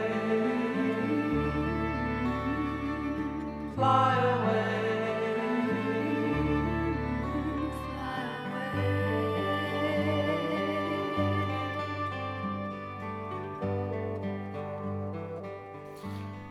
Yes, fly away. Now, this was interesting because I wanted to put something in this list that related to my dad. Mm-hmm. And, uh, because, well, my mum was sort of like driving me around and stuff. We'd be listening to the likes of Boney M. There'd be a lot of ABBA and Carpenters, that kind of thing. And it was great. I loved that music. It was fantastic and it informed me. But my dad, I think, because my dad worked in the Merchant Navy, so he was away for a few months and he'd be back for one. Away for a few months, back for one. So I think he could see what was going down. And so he would try hey, listen to some Johnny Cash, son. Here's some Buddy Holly. How about the Beach Boys? This is classic sort of stuff. But I was still loving the camp classics, but uh, you know, still all those artists still touch me. But I thought, so I'll pick one of those songs. But I couldn't think of one song in particular that reminded me of him. And then I remembered this song. Well, I didn't even know it was by John Denver, and I didn't know it was called Fly Away. The first line of it, he would just wander. My dad would wander through the house, and every time he came into a room and you were there, he would just sing the first line of this song under his breath. It was, All of my days have gone sad and rainy. And that was it. He'd just he'd start talking or he'd do something else. It was just every now and again, just you'd hear it around the house. All of my days have gone sad and rainy. For years, never knew what. I mean, the man's gone now, but I, I never talked to him about it. I mm. didn't know what the song was, and so when this list came up, I thought, "Hey, wait a minute, we live in the future. I can Google the lyric," and it came up as a John Denver song. So I listened to it, and sure enough, it was the same song. The the first line he'd been singing all these years was completely incorrect. it wasn't the right line. It was just his version of the line. so I was like, "You son of!" Not only does this line live in my head, and will till the day I die, but it's the wrong fucking one. God. I'll find a way to blame Phil Collins for this. You got. I really like this song. It's I really, like really it too. Nice. It's quite good. It was, I don't know why he, he'd sing it for me because I mentioned this to my younger brother. And I said, "Do you remember that song? All of my days have gone." That Dad used to sing when he walked into a room. I said, uh, "Oh no, I don't remember him singing that." Whenever he used to come into a room and I was there, he'd always do the opening trumpets from the Godfather theme. so I just what? He says, "Yeah." Every time he walked into a room, I was like.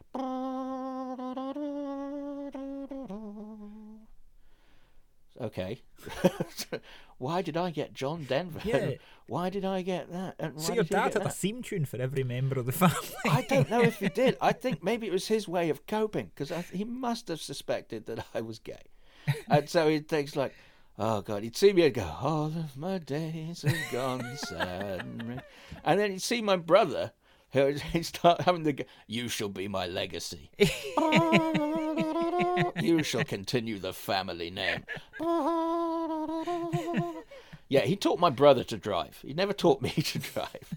I think he think uh, I was his I was mother's child. I think, and uh, thought I was beyond the sort of help. And bless, he did try to relate. to I remember he took my brother down to see England play at Wembley at one time. He never took me. But he, he, he did try to connect with me at some times. I remember one time I'm going back from the shop. It's a true story and I, I I bought a video from Woolworths uh, of a movie. And I said, "All right, what? Uh, okay, what movie is it? Like uh, one of your Star Wars movies, son?" I says, "No, it's not one of those." All right, it's, it's uh, like an action film. I don't hear that Arnold Schwarzenegger's quite popular. It's one of those. no, no, it's it's this one, Dad. It's called It's Happened One Night. It's it's Clark Gable and Claudette Colbert. It's from 1935, and it's the only one, uh, only one of two films to ever win all five Oscars for the best film, director, actor, actress, and screenplay.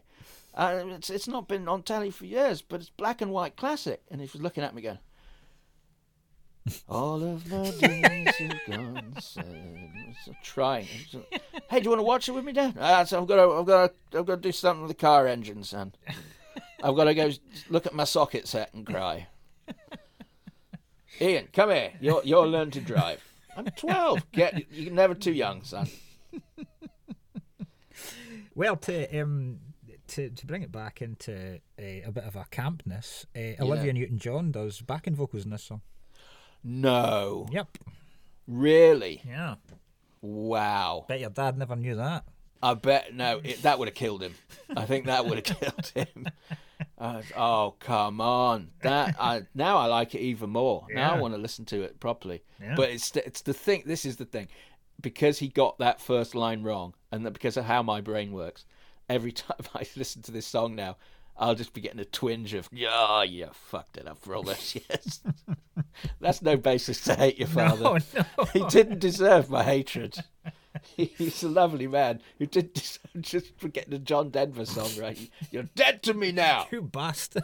you son of a bitch. Look what you've done to me. Uh, right, next one.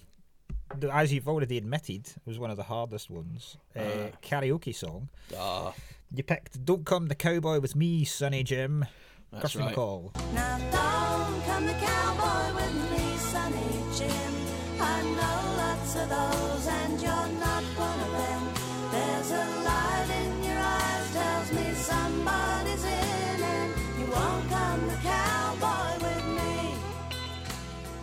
Don't be too Uh, I really like this song. Um, I've always had a, a soft spot for Kirsty MacColl.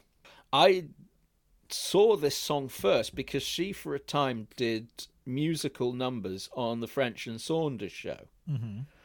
So, um, but the, this was one of them. She played the sort of diner waitress, opining about the terrible life she's had. Again, it's a story song Yeah.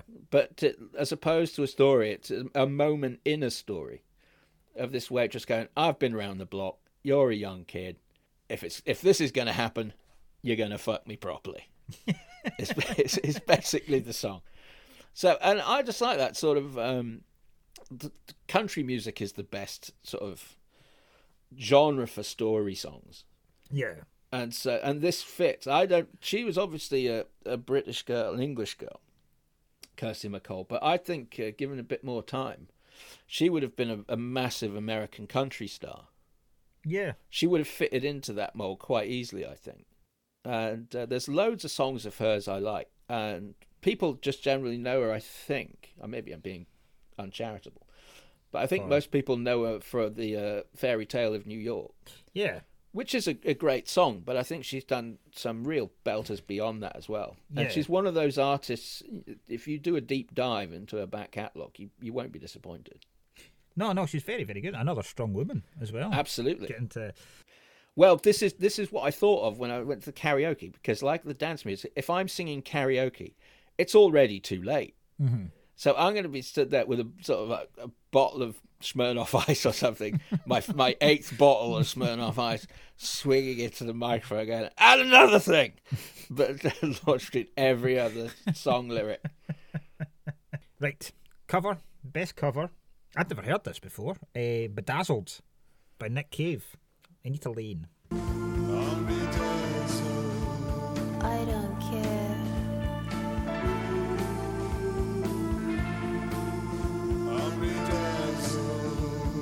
So you say. I don't want you. This came as a surprise to me too. I I really do like a comedy song. Uh, I sort of wanted to give a nod to some comedy songs out there because comedy. I listen to comedy routines. I'm sure the way other people listen to music. Yeah. I'm quite happy to listen to them over and over again, if only from the standpoint of professional curiosity and you know working the mechanics of it and stuff. But there was this song in a, there was a film in the 1960s called Bedazzled with Peter Cook and Dudley Moore. It was remade as this sort of like awful popcorn fare uh, with Brendan Fraser and Elizabeth Hurley. But Peter Cook and Dudley Moore's 60s original is far superior Yes. and it's all about a man selling his soul to the devil because he wants to go out with this woman. Basically, it's all about him wanting to get with this woman, and the devil outwits him at every turn. And one of the songs, well, one of the wishes he asked for is to be a, a famous pop singer. Therefore, she will love him. So he goes on as this sort of ready, steady, go type program on this pop singer, singing this song called Love Me. As basically this desperate plea for attention, and she's screaming off to the side. But then Peter Cook appears as the devil, as the lead singer of Drimble Wedge and the Vegetation, who sing this song, Bedazzled. And it's all about how he wants nothing to do with her, uh-huh. nothing to do with the woman he's singing to in the song. And of course, the, the crowd are sitting there in silence watching this. And at the end, she just is mm-hmm. losing it to Peter Cook instead of Dudley Moore. So that's how that wish gets banjaxed. But I always like, I always thought it was a great song mm-hmm. as a sort of '60s mood setter, and the lyrics are something. So if you listen to it, it's like you knock me out, and then Peter Cook will just intone, he'll speak a line. It's like, I don't want you. you cut me up. I don't care. you left me in. You fill me with inertia. and it's just like I loved that song. I thought it was a very well constructed slice of '60s pop. And then um, I, ca- I happened across this um, this cover version on YouTube. but I thought this is really good because uh, Nick Cave's been one of those artists who passed me by. Um, everyone will be saying Nick Cave. Oh, it's fantastic. He's great, and I'm sure. Yes, I'm sure he's very good. But have you heard Kylie's album Light Years? you know, that's that's me. But uh, but I was listen, I, I listened to it, and it's a really sort of grim, dark version of it. And what's happened is he switched the gender roles. Yeah. So the man is still going, I want you so much. And she's going, I'm unavailable. But the, I, the, he switched the line because the line, you fill me with inertia from the comedy original, is replaced in this cover with the line, it's quite desperate in her voice. She's going, You make me sick. I was like, wow, this is actually a, quite a nice sort of comment on stalker culture Yeah. And toxic masculinity, and also it just completely flipped it on its head for me. So it's a, it's a cover I really enjoy of a song I really enjoy. Yeah. I'm so glad you the- could. I'm so glad you could remember the name. Because I, I had that as a question whether you could remember that? the name of the psychedelic band that Peter Cook. Drimble Wedge and the it. Vegetation. It's amazing. Oh, fantastic stuff. A, a decent comedy song will stick in my memory. And Yeah, I- yeah. don't ask me how to work, you know, a mortgage paper or something, but ask me lyrics to some song from the 1970s and I remember it. My head is full of you. I'm like Rain Man at a quiz machine. yes, I know the original, the original guitarist for the Cutting Crew. He's living in a Chernobyl hangout with no hair at the minute because of the dangers of hairspray. No, I don't know how to drive or work a bike. Best song you've seen live? Fame ah. by Beautiful South.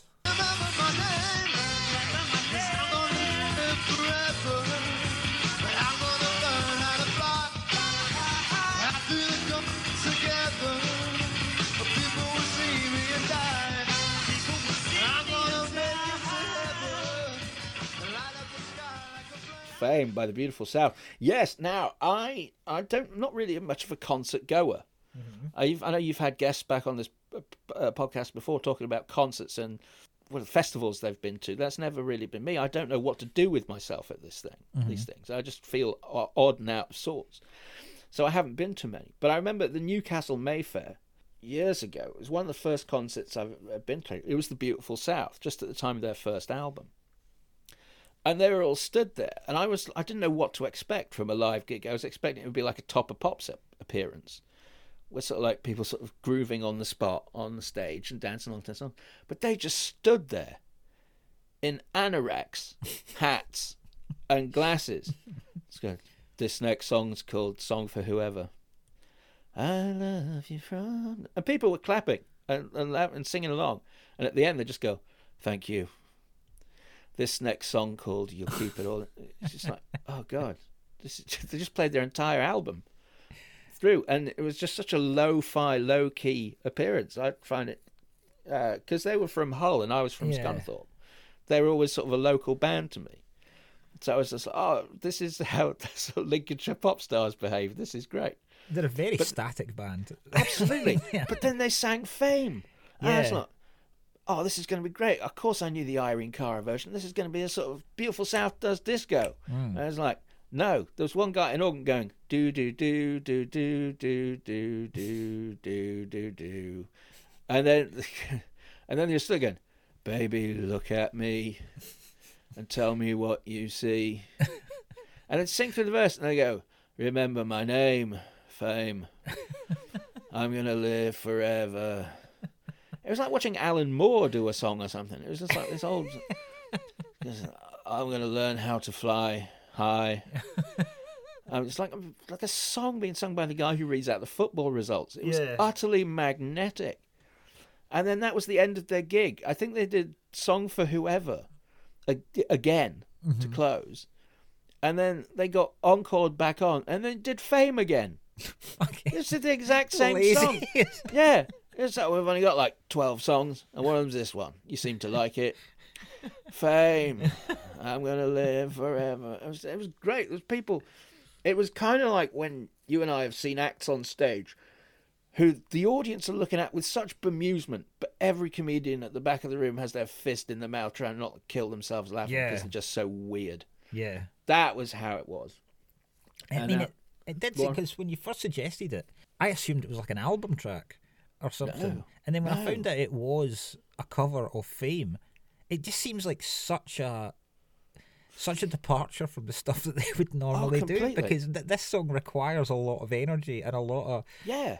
people jumping about in a fucking car park and like Yeah. it's Well, just like when I on that first album, they did do a cover of a song called "Girlfriend," which was a one-hit wonder for an artist called Pebbles, and it was just like "Girlfriend, how could you let him treat you so bad?" It was a sort of American pop confection, and they would do. That's exactly what they did.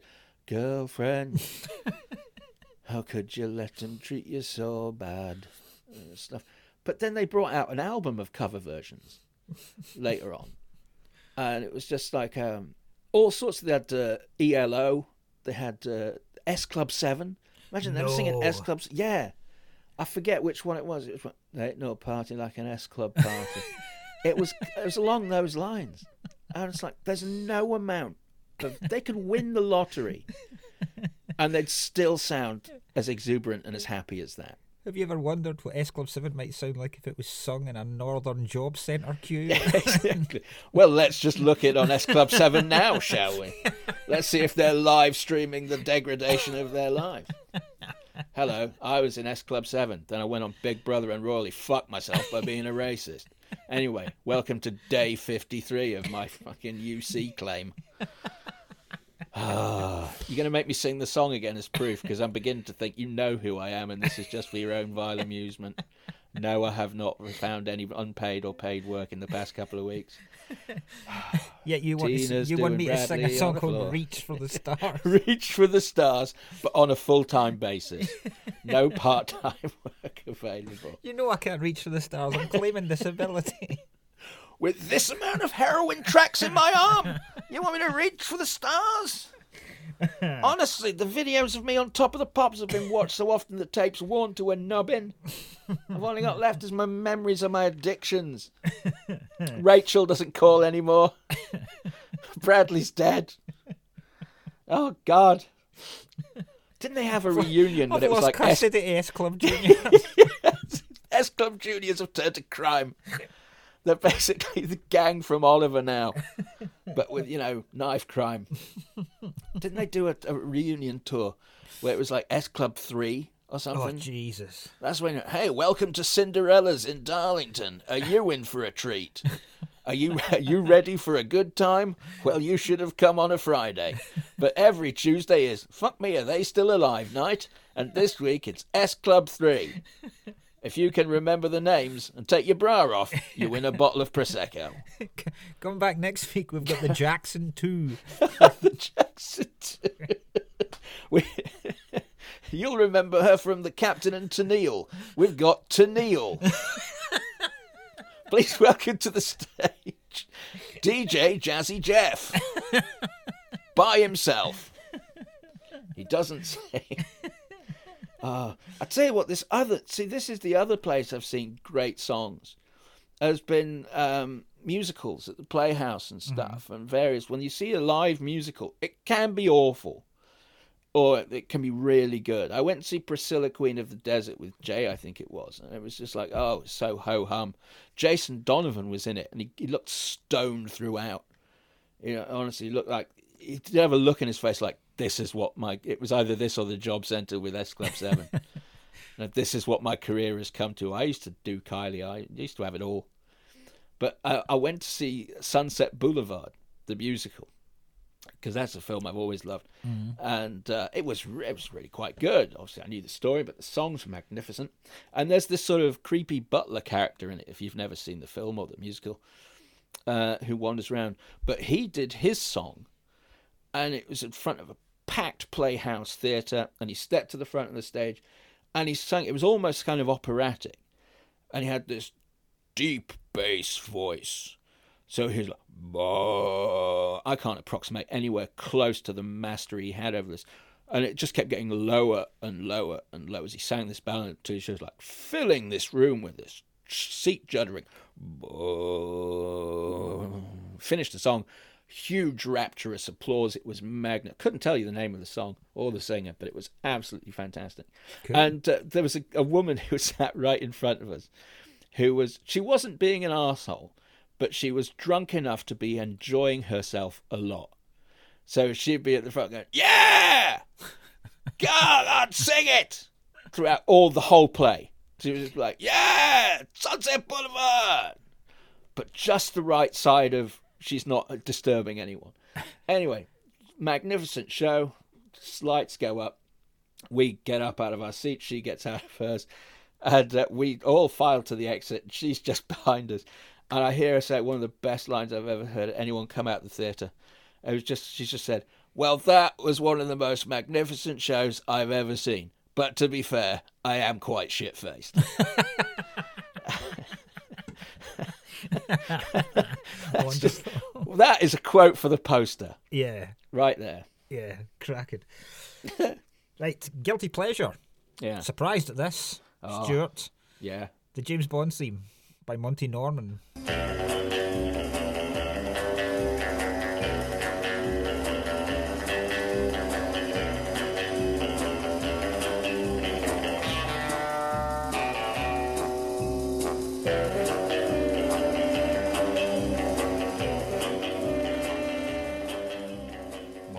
James Bond theme. Yeah, it's a terrific piece of music. It's we're back to finger guns. You mm-hmm. know, I I sort of like for my 16th birthday I got a cassette Walkman.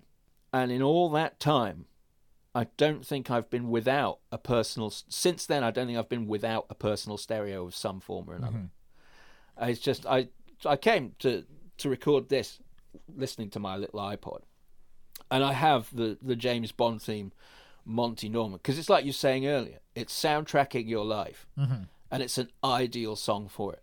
Why it's a guilty pleasure is because I listen to it far too much, and I. It's one of those songs. Sometimes a song will come on and it's I will, it's perpetually on shuffle. My thing. So I just Oh, I'm not in the mood for this song. I'm always in the mood for a two and a half minute burst of James Bond. Mm-hmm.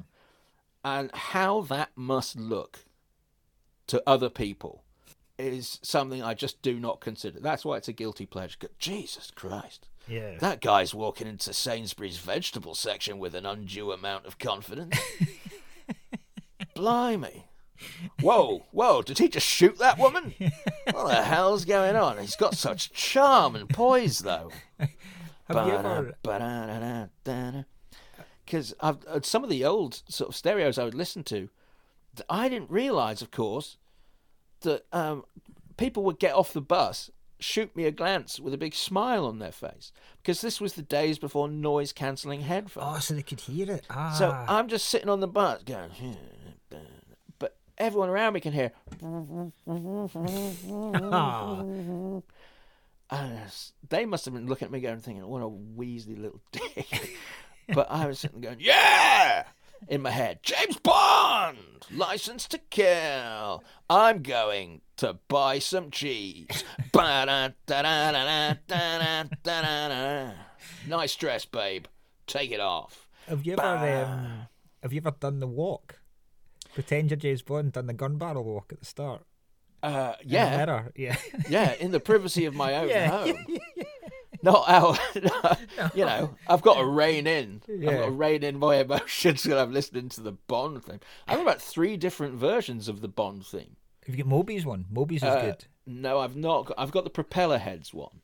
Oh yes, that is That's that is classic. excellent. Yeah. That's excellent. And I got the um, uh, the one from Casino Royale, the sort of jazzed up version of it. And I've got all three of them, and I'll listen to all of them. But Monty Norman's is the classic. Yeah, it's classic. and I just, but yeah, I haven't done the walk as you say for a long time because I can't look at the mirror at me, sort of reaching round because it's one of those things. Oh, spin round, find my gun. Oh, my back's gone. Yeah. Jesus, James Bond's put on weight. Oh no, perhaps it's time. Perhaps it's time to hang it up, Bond. Oh God.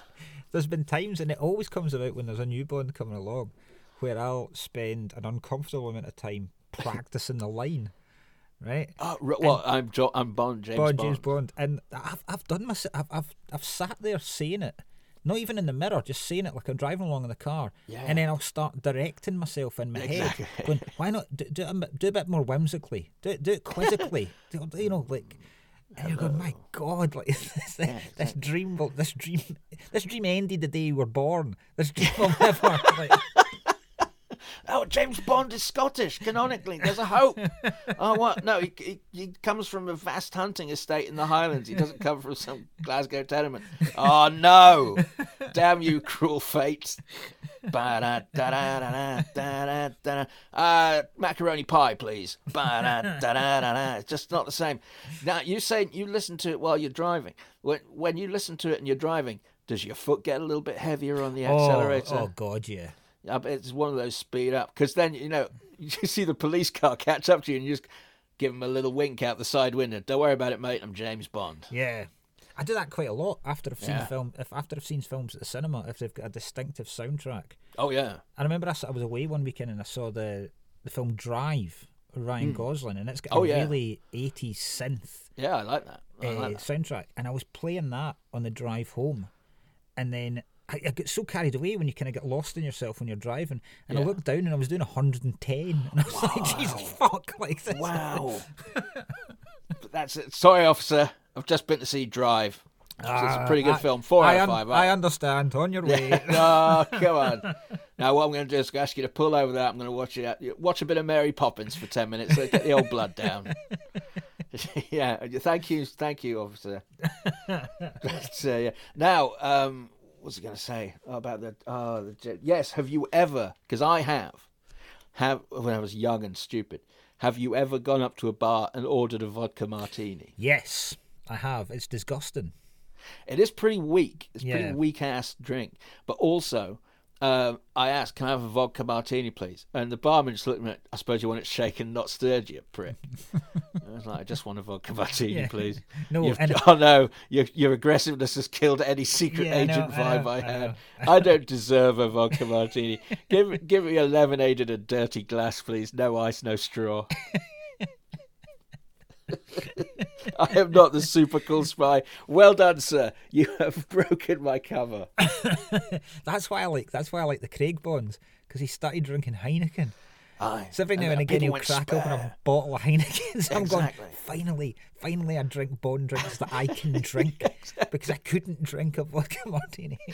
It's, it's like I want to see the beginning of a Bond film when the, the bad guy has his thing and says, "We need Bond. Where is Bond now?" And it cuts to outside a Glasgow off license, and he's trying to get kids to go in to buy Mad Dog 2020 for him. I'll give you the money when you come out. That's the deal. Get us some No. pop. Get us a bottle of poppers as well. some, some poppers and some Mad Dog 2020. I lost it all on Baccarat. yeah, just, ah. just playing the puggy in the chip shop instead. Oh, I love that. Yeah, have you seen that that sketch from Chewing the Fat years Yeah, I ago think so, with yeah. James Bond at the casino, and he's there trying to impress a woman at the roulette table. But he just keeps losing tons of money at the roulette. It's like I put it all on seventeen black. Red five. Oh, you stupid bastard! and then, yeah, he's later on. He's just standing next to a guy playing the puggy. And you want to hold those melons, mate? It's funny as fuck. Next song. Song that reminds you of a moment or place. My October Symphony by the Pet Shop Boys. It's hard to settle down.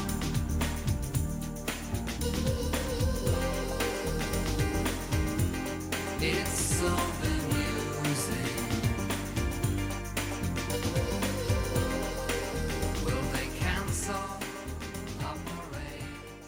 Yes, this is um well, this was uh this was an odd time in my life.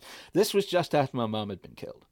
I was stay I had just it was Christmas it happened and I started that September at Sunderland Poly. Or has it since become university? Uh, I was Polly. It was more real when I was there.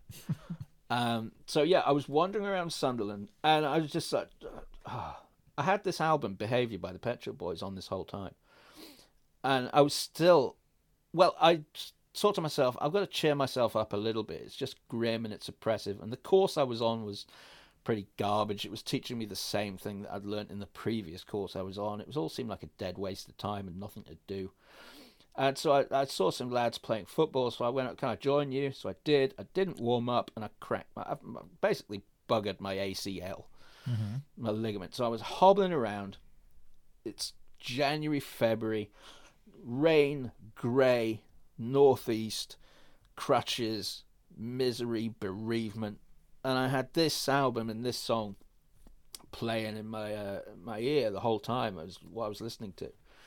And uh, this song in particular stood out. It just music sonically and, and lyrically just made me think that there was this beyond Sunderland, beyond Scunthorpe where I'd grown up, there was a, a, a more glamorous life to be had.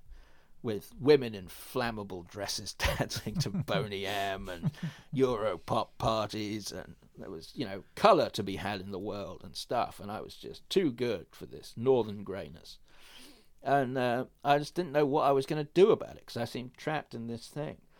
And I remember I was doing this business studies course, and at one point they asked us to do a, a presentation. Each group they split us off into groups, and we had to talk about marketing. And it was one of those horribly oppressive hot days. This was some months later. It was a really hot day where the sun is beating through the window and people are getting sunstroke from behind the glass. You know, it was just everyone's losing and everyone's going on sta- on stage. Everyone's going to the front of the classroom. It's like, yes, this is a presentation about personnel. Personnel is about people. People in business is very important. for one of 17 reasons, which I shall detail now in the same monotone tone. People are sitting by the window going, fucking kill me now. This went off like two and a half hours, and ours was the last group on, and I was the penultimate speaker. So I thought, you know, bugger this. And so I threw aside my prepared little bit about adverts and did, off the top of my head, essentially five minutes about how Lucozade was conning you out of your money Wow. because um, they used to be advertised with a sick kid in bed, and now we're being advertised by Daley Thompson saying it's a health. So it's still the same drink, but instead of saying it's going to cure your ills, it's going to make you an athletic Superman. And I did five minutes on that, and everyone perked up. Everyone was just, it's like we were saying before about the, the Red Raw, just like, because I was essentially telling the truth of the situation we were all in mm-hmm. everyone perked up, everyone was listening to me, everyone was laughing, and I thought to myself, yes, this is what I want to do. Wow. This is the kind of thing I want to do. This nameless sort of business qualification is not going to do me any good because I've no aim to do anything with it. I'd mu- I can't make my mum laugh anymore. I may as well try and make other people laugh. And I know that sounds a bit wanky and self-indulgent, but I was sort of like 18 years old in a very self-indulgent place. And and from then on, the sort of the, the the song and the album it came from became a sort of something hopeful to listen to. hmm I mean, it was years before I did comedy for real, but it planted that seed Yeah. that there was always something better to aim for, and that it was possible to get there. Yeah. So did you? So so that seed was all, always there. What then led you to do? Well, I'm, I'm assuming it was improv Mm, first of all. yeah. What? How long after that did you do your first? Well, how did you get into improv? Well, I went to uh, after. Let me see, get the timeline correct. After I left Sunderland, I went to stay with my grandparents up in Scotland because it was, one of those things that the course had finished, and now I still don't know what to do with my life. Nothing appeals. Uh, the family was all still pretty sort of battered and fragmented. Um, so I went up to stay with my grandparents for a couple of years in Blairgowrie and got involved with a youth theatre group there who came through to do uh, a festival in February in Edinburgh. And they did so at the, the student theatre, which was having an improv comedy workshop on there. So I went on. I went and did the workshop with a friend of mine from the theatre group. And uh, if I do, if I do say so myself, I was better than anyone else there, Mm. including the, the long term players. I think. So I thought, yeah, yeah, this this is what I want to do. Wait a minute, I just go up, make up bullshit, and people laugh. This is exactly what I've been looking for. Congratulations, Bedlam Theatre, you have found the Murphy wheelhouse. and so that was, and so I went. Look, they loved what I did. I loved it, and so two weeks later, I think it was. No, it must have been longer than that. And the next few months, I went back occasionally to Edinburgh to do more of their open house workshops, and it was so much fun. And Edinburgh is obviously a more vibrant place to live than Perthshire. And yeah, so uh, my first show for them was in the Fringe, Right. and uh, I thoroughly enjoyed myself. And I've been doing it ever since. yeah. It led me to to move through to Edinburgh permanently. And, and just- uh, Thought about doing comedy. yeah. So you, I mean, you, you and Gary, Gary Dobson, That's right. the Sunday Sunday afternoon improv show at That's the right. stand, which Yeah. has been. How many? How long? How long? God many knows. years? Oh, let's say conservatively, let's say fifteen to twenty years. Wow. I mean, that's a long time for a regular. That's a long time. be- In one form or another, it's been there 15, 20 years. I'm pretty sure. Yeah. And how did you, how did you meet Gary? Well, I joined this theatre group, the, the improv group, uh, on the back of the uh, workshops I'd done with them. And Gary was in America at that point, although he was already a member of the group. So by the time he got back from filming in America, I'd already been there the better part of a year. So that's how we met.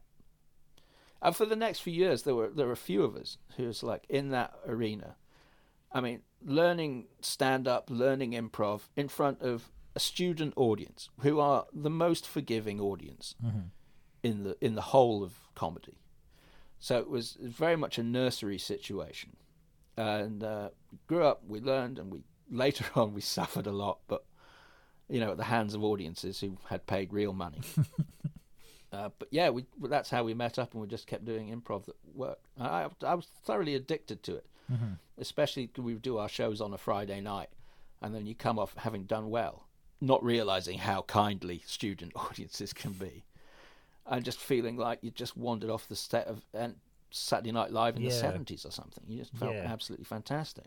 Because I mean, I've I've seen I've, I've obviously seen you both do improv a lot of times, Yeah. and it's it's fascinating to watch, and it's it can be infuriating as well because you you are at the the hands of the audience, Completely. and it's it's when you get an intelligent audience that improv works best because Absolutely. the natural thing is for any suggestion to be crude, any suggestion to be as difficult as you know. What I mean, people, some people try and be smart arses about it. Some people imagine.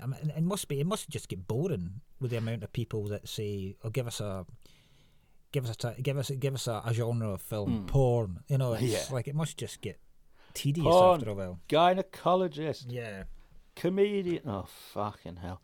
But that's when I come to my own. and I berate the audience, and that Yeah. generally generates some laughs and gets them thinking. But we did ha- we did have our first Sunday show back at the stand just this Sunday, just gone, Mm-hmm. uh, in early November.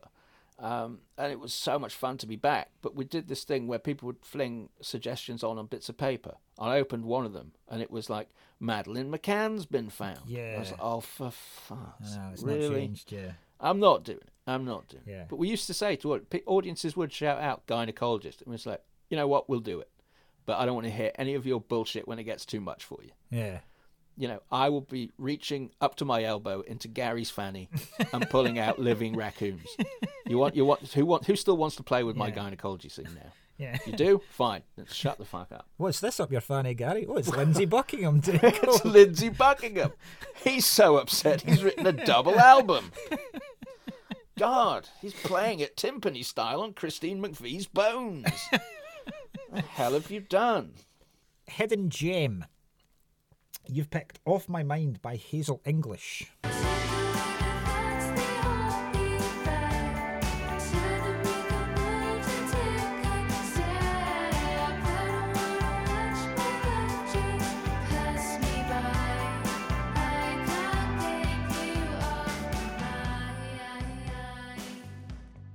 Oh yeah, I I love the song. Uh, That's one of the things to do, is sit around. I'll do my admin or I'll be cleaning the house or something, and I'll just have the autoplay on YouTube, and it'll just cycle through videos. I don't know what they are, and this is how I came across this song, and it's uh, it's exactly the kind of thing I love. It's a it's a modern song.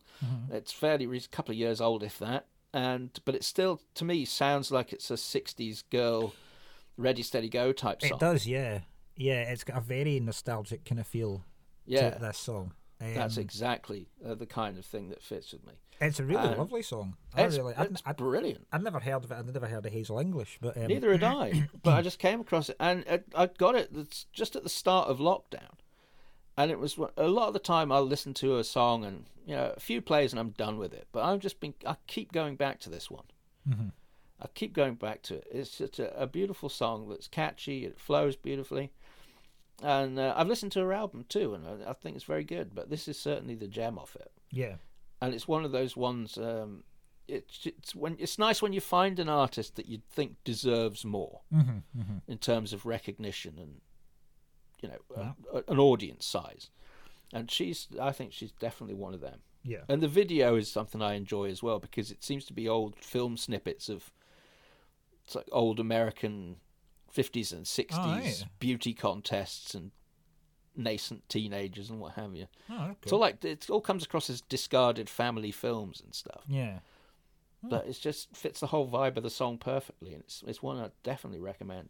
That was one of the hard categories to to pick one for, mm-hmm. because there's a few tunes like that I come across on these sort of web-based radio stations. I'm like, Yeah. oh, what's that? That's quite good. Oh, yeah, that's what I love that. about this category because it, it it does like I've, so much, so many of the songs I've never heard of before. Yeah. and it, it, it's brilliant to just discover stuff that other people are out. Okay, favorite song. Pretty much perfect summing up of your musical taste and the campness of it. Uh, it's a it's like a kind of a remix, Monster Holiday by Madonna, Lady Gaga. It's done by DJ Shyboy. Ask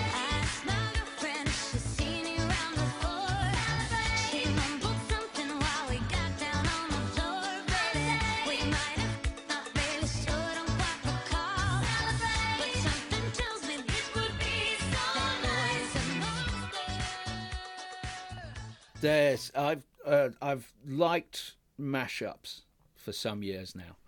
There's nothing better than finding a good mashup that really works, and there's a few of them out there. You just have to wade through a lot of terrible ones in order to find that. And this one just has me hooked. I can't tell you how many times I've just favorite listed this, listened to it. It's one of those ones. I if I was like a young twenty something listening to this, I would be grooving away on every dance floor this came on, doing obscene things with my body. As it is, I just have to appreciate how it all fits together, and I just it's a thrill to listen to. Yeah, it's great. Oh, there's some classic mashups, and I'm glad you liked it. I really am. Yeah, I love mashups as well. I absolutely adore mashups. fantastic because some some people just don't get them or are turned off by them but there's some classics you know um what's that song from greece you better shape up Yeah, yeah, you're, yeah, you're, the one, that i want Yeah. mixed with the next episode by snoop dogg Yeah, aye, it's so good. oh fantastic I find that and kind uh, of. losing my religion by rem Uh huh. but aside from the chorus the lyrics are believe by Cher. Ah, I'll Very got a- nice. a, a list of these. I'll have to send them to you. and Oh, put them on yeah. links in the bio of this particular podcast or something. it takes a real skill, I think, to listen to songs to go. That'll work with that, and that'll. I, don't know whether it's a trial and error kind of thing, or if people with a musical ear can just hear straight away. Well, this is it. I was listening to the. I played the Cher REM one in the car going down to a Potter show with uh, Jenny, our pianist, who's very accomplished musically. And it's like, hey, Jenny, what about this? Hey, this is good. And she's going, yeah, it's just a shame that the, the keyboard is off on this particular note because of the key difference. Oh, fucking hell, Jenny. You're spoiling my fun with your knowledge. Can I not just imagine in my mind's eye Cher fronting REM for five minutes? right, Jenny, you're going on the list Yeah, with Phil Collins and Emma Blunt. no, her crimes are nowhere near as egregious as Phil. Co- wow, that's like the, guy who shortchanged at the chip shop onto the Nazi war crimes trial tribunal. It's degrees of the crime, degrees of the crime. Yeah, but every time I listen to this, there's bits of the song that get me, and it's just like I just imagine myself absolutely losing it to this song if I wasn't just this fifty-year-old hunk of unpleasantness to look at. I would actually be out there getting laid. I think that's what it basically comes down to. Eh, This is my obscene audio lube. That's what it is. This is just the precursor to the peacock like mating dance that I would have them beating them off for hours in every sense of that phrase. What a great name for a band. Obscene Audio Lube. Obscene Audio Lube. We are Obscene Audio Lube. Hello, Glastonbury. This is our opening song. It's called Opening. It lasts 17 minutes and you won't get it. Ooh, this one's for the Theremin fans. Ooh, I'm playing it with my dick. Ooh. If I get my balls to wiggle, I can do the Doctor Who theme. Ooh. Nope, not this time. A cover of good vibrations done with, some, with someone's dick. That's that's how I Ah! imagine the original Good Vibrations was done, due to Brian Wilson's craziness. Sitting there in a fireman's helmet and a bucket of his own shit, going, "Ah, Good Vibrations is missing something, lads. Try playing it with your dick, Mike Love." Brian, I think you need help. No, this is the future of music. I'm not getting outdone by Sergeant Pepper's. Now get your dick out and whack it against the theremin. I'm in charge of this band. Yes, ah, what are you against the Beach Boys now? Are you anti-surfing, Mike Love? wow. Do you remember when Joni Mitchell came in, got a clit out, and played the Star Trek theme? That's the kind of can-do attitude I want in the Beach Boys, Mike Love, and you're ruining it for me. That's it. Cancel smile. I'm out of it. If you won't get your nuts out for the boys, I don't know what to do with you. Al Jardine would have done it. the most the most sinister track on all of the all of the outtakes of the Pet Sounds recordings. Joni Mitchell playing the triangle with her clit. Doing the Star Trek theme. Oh, it's a bit Boney M, isn't it? Oh, wow, that is a that woman is every inch the talent.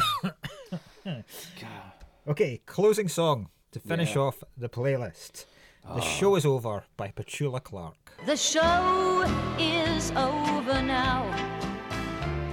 Our song is dying. This is the end, my friend. There isn't any more. Show is over, but what a, this is everything to me. This is when I was first doing um, what the improv shows at the, the Bedlam I've talked about. We would take turns to host, and as such, you could you could choose your intro music, and your your exit music, your leaving music. That was your prerogative. And so, what I would my intro music, which I still think was a class choice at the time, uh, was the opening of "Baby Don't Cry" by INXS. Nice. It's all sort of pounding drums and orchestral stuff, and will have it. And I go on, baby, don't cry. Go on, and all the adulation that ninety eager students could muster was mine. But leaving, I would always play this. The show is over, and no one else had ever heard of it, and I absolutely love it. It has that sort of story-ish element to it. There's not really so much as a story, but you get the feeling it's part of a wider story. But also, it's got that sort of Oh, it's all over and there's nothing I can do, and it's all been magnificent, and you plebs will never fully understand the gift I've given you.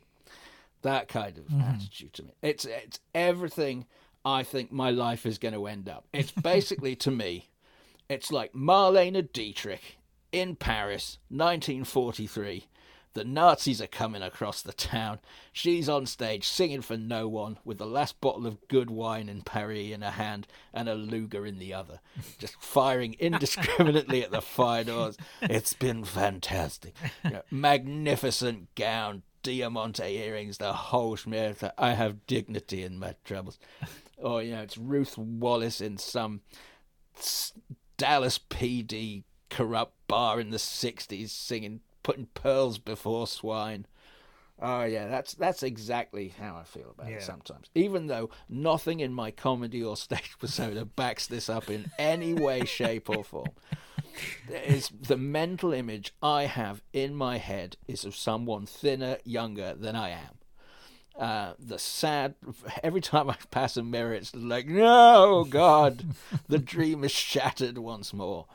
But this is how it's going to end for me, just on on stage, dragged up to the nines, with, probably with a diamond and a gun. Just, the show is over now. There's nothing else to say. The- You know um, the film Little Voice Yes. with Michael Caine at the end Yes. singing "It's Over." Uh, it's it's a great song for that kind of thing, where he sings the line of the songs and then punctuates it each line with a bit of speech about how everything's gone to shit. Yeah. It's just like, uh, was it because uh, I've been left without my dreams? Forgot nothing, fucking nothing. I am. That's exactly.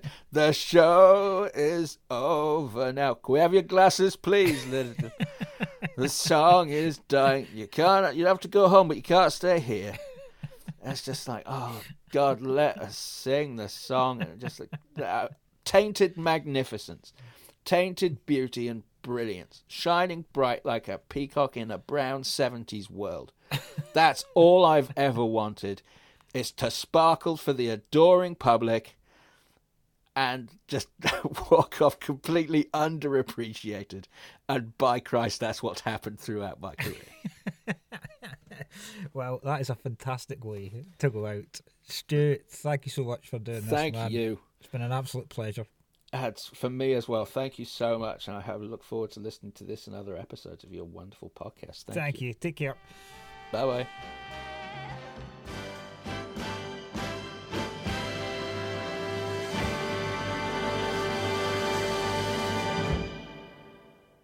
And that's that. Episode 12 done. Cheers to Stu uh, for coming on the podcast, sending over his stuff, and being a cracking, cracking guest. Great, great fun. Hope you enjoyed it as much as we did recording it. As always, please follow Stuart on all of his social media stuff. Go and see one of the uh, improvised Potter shows. The kids will absolutely love it. I guarantee that. Go down and see his show with Gary at the stand any Sunday. It's brilliant. I've been a guest on it. I love doing it, even though I am utterly shite at improvising. Um, and yeah, just keep following the keep following the podcast. Uh, get in touch with me. I've had a couple of uh, messages about various guests that people want on. If you want to see any guests, please get in touch with me. Follow us on Twitter at Perfect Play Pod. You can suggest some categories. You can talk about the songs that have been in. What has been really cool is when I've been retweeting some of the stuff. Some of the bands have actually retweeted it, so that's something I never thought would happen, which is very cool. Including uh, fucking Wigfield. Wigfield retweeted it, which is awesome. So I'm, I'm going to try. Like, if that keeps happening, I could get people like Wigfield on the show. It'd be awesome. It'd be great. I'd love to do that. So, yeah, get in touch with me if you want to do that. Follow the podcast. If you have liked it, please tell people. Um, it keeps building and building. We're getting more and more listeners every episode, which is fantastic. Uh, leave us a five star review on Apple if you can. Write us a review if you really, really enjoyed it and you've got a spare five minutes. Would appreciate that. Uh, follow me on the socials. Um, special, probably that long-awaited special, probably won't be out until Christmas, until after Christmas now. Sorry, because uh, Christmas is absolutely mental with the family and the amount of work I've got to do. So that will be released. Uh, follow me on TikTok, Twitter, Facebook, Instagram, wherever you can. And I will be back next week with an absolute belter of a guest again. In the meantime, I will leave you with the wise words of Mr. Barry Manilow, who said, I think my music is like anchovies. Some people like it, some people just get nauseous. See you next week. Bye bye.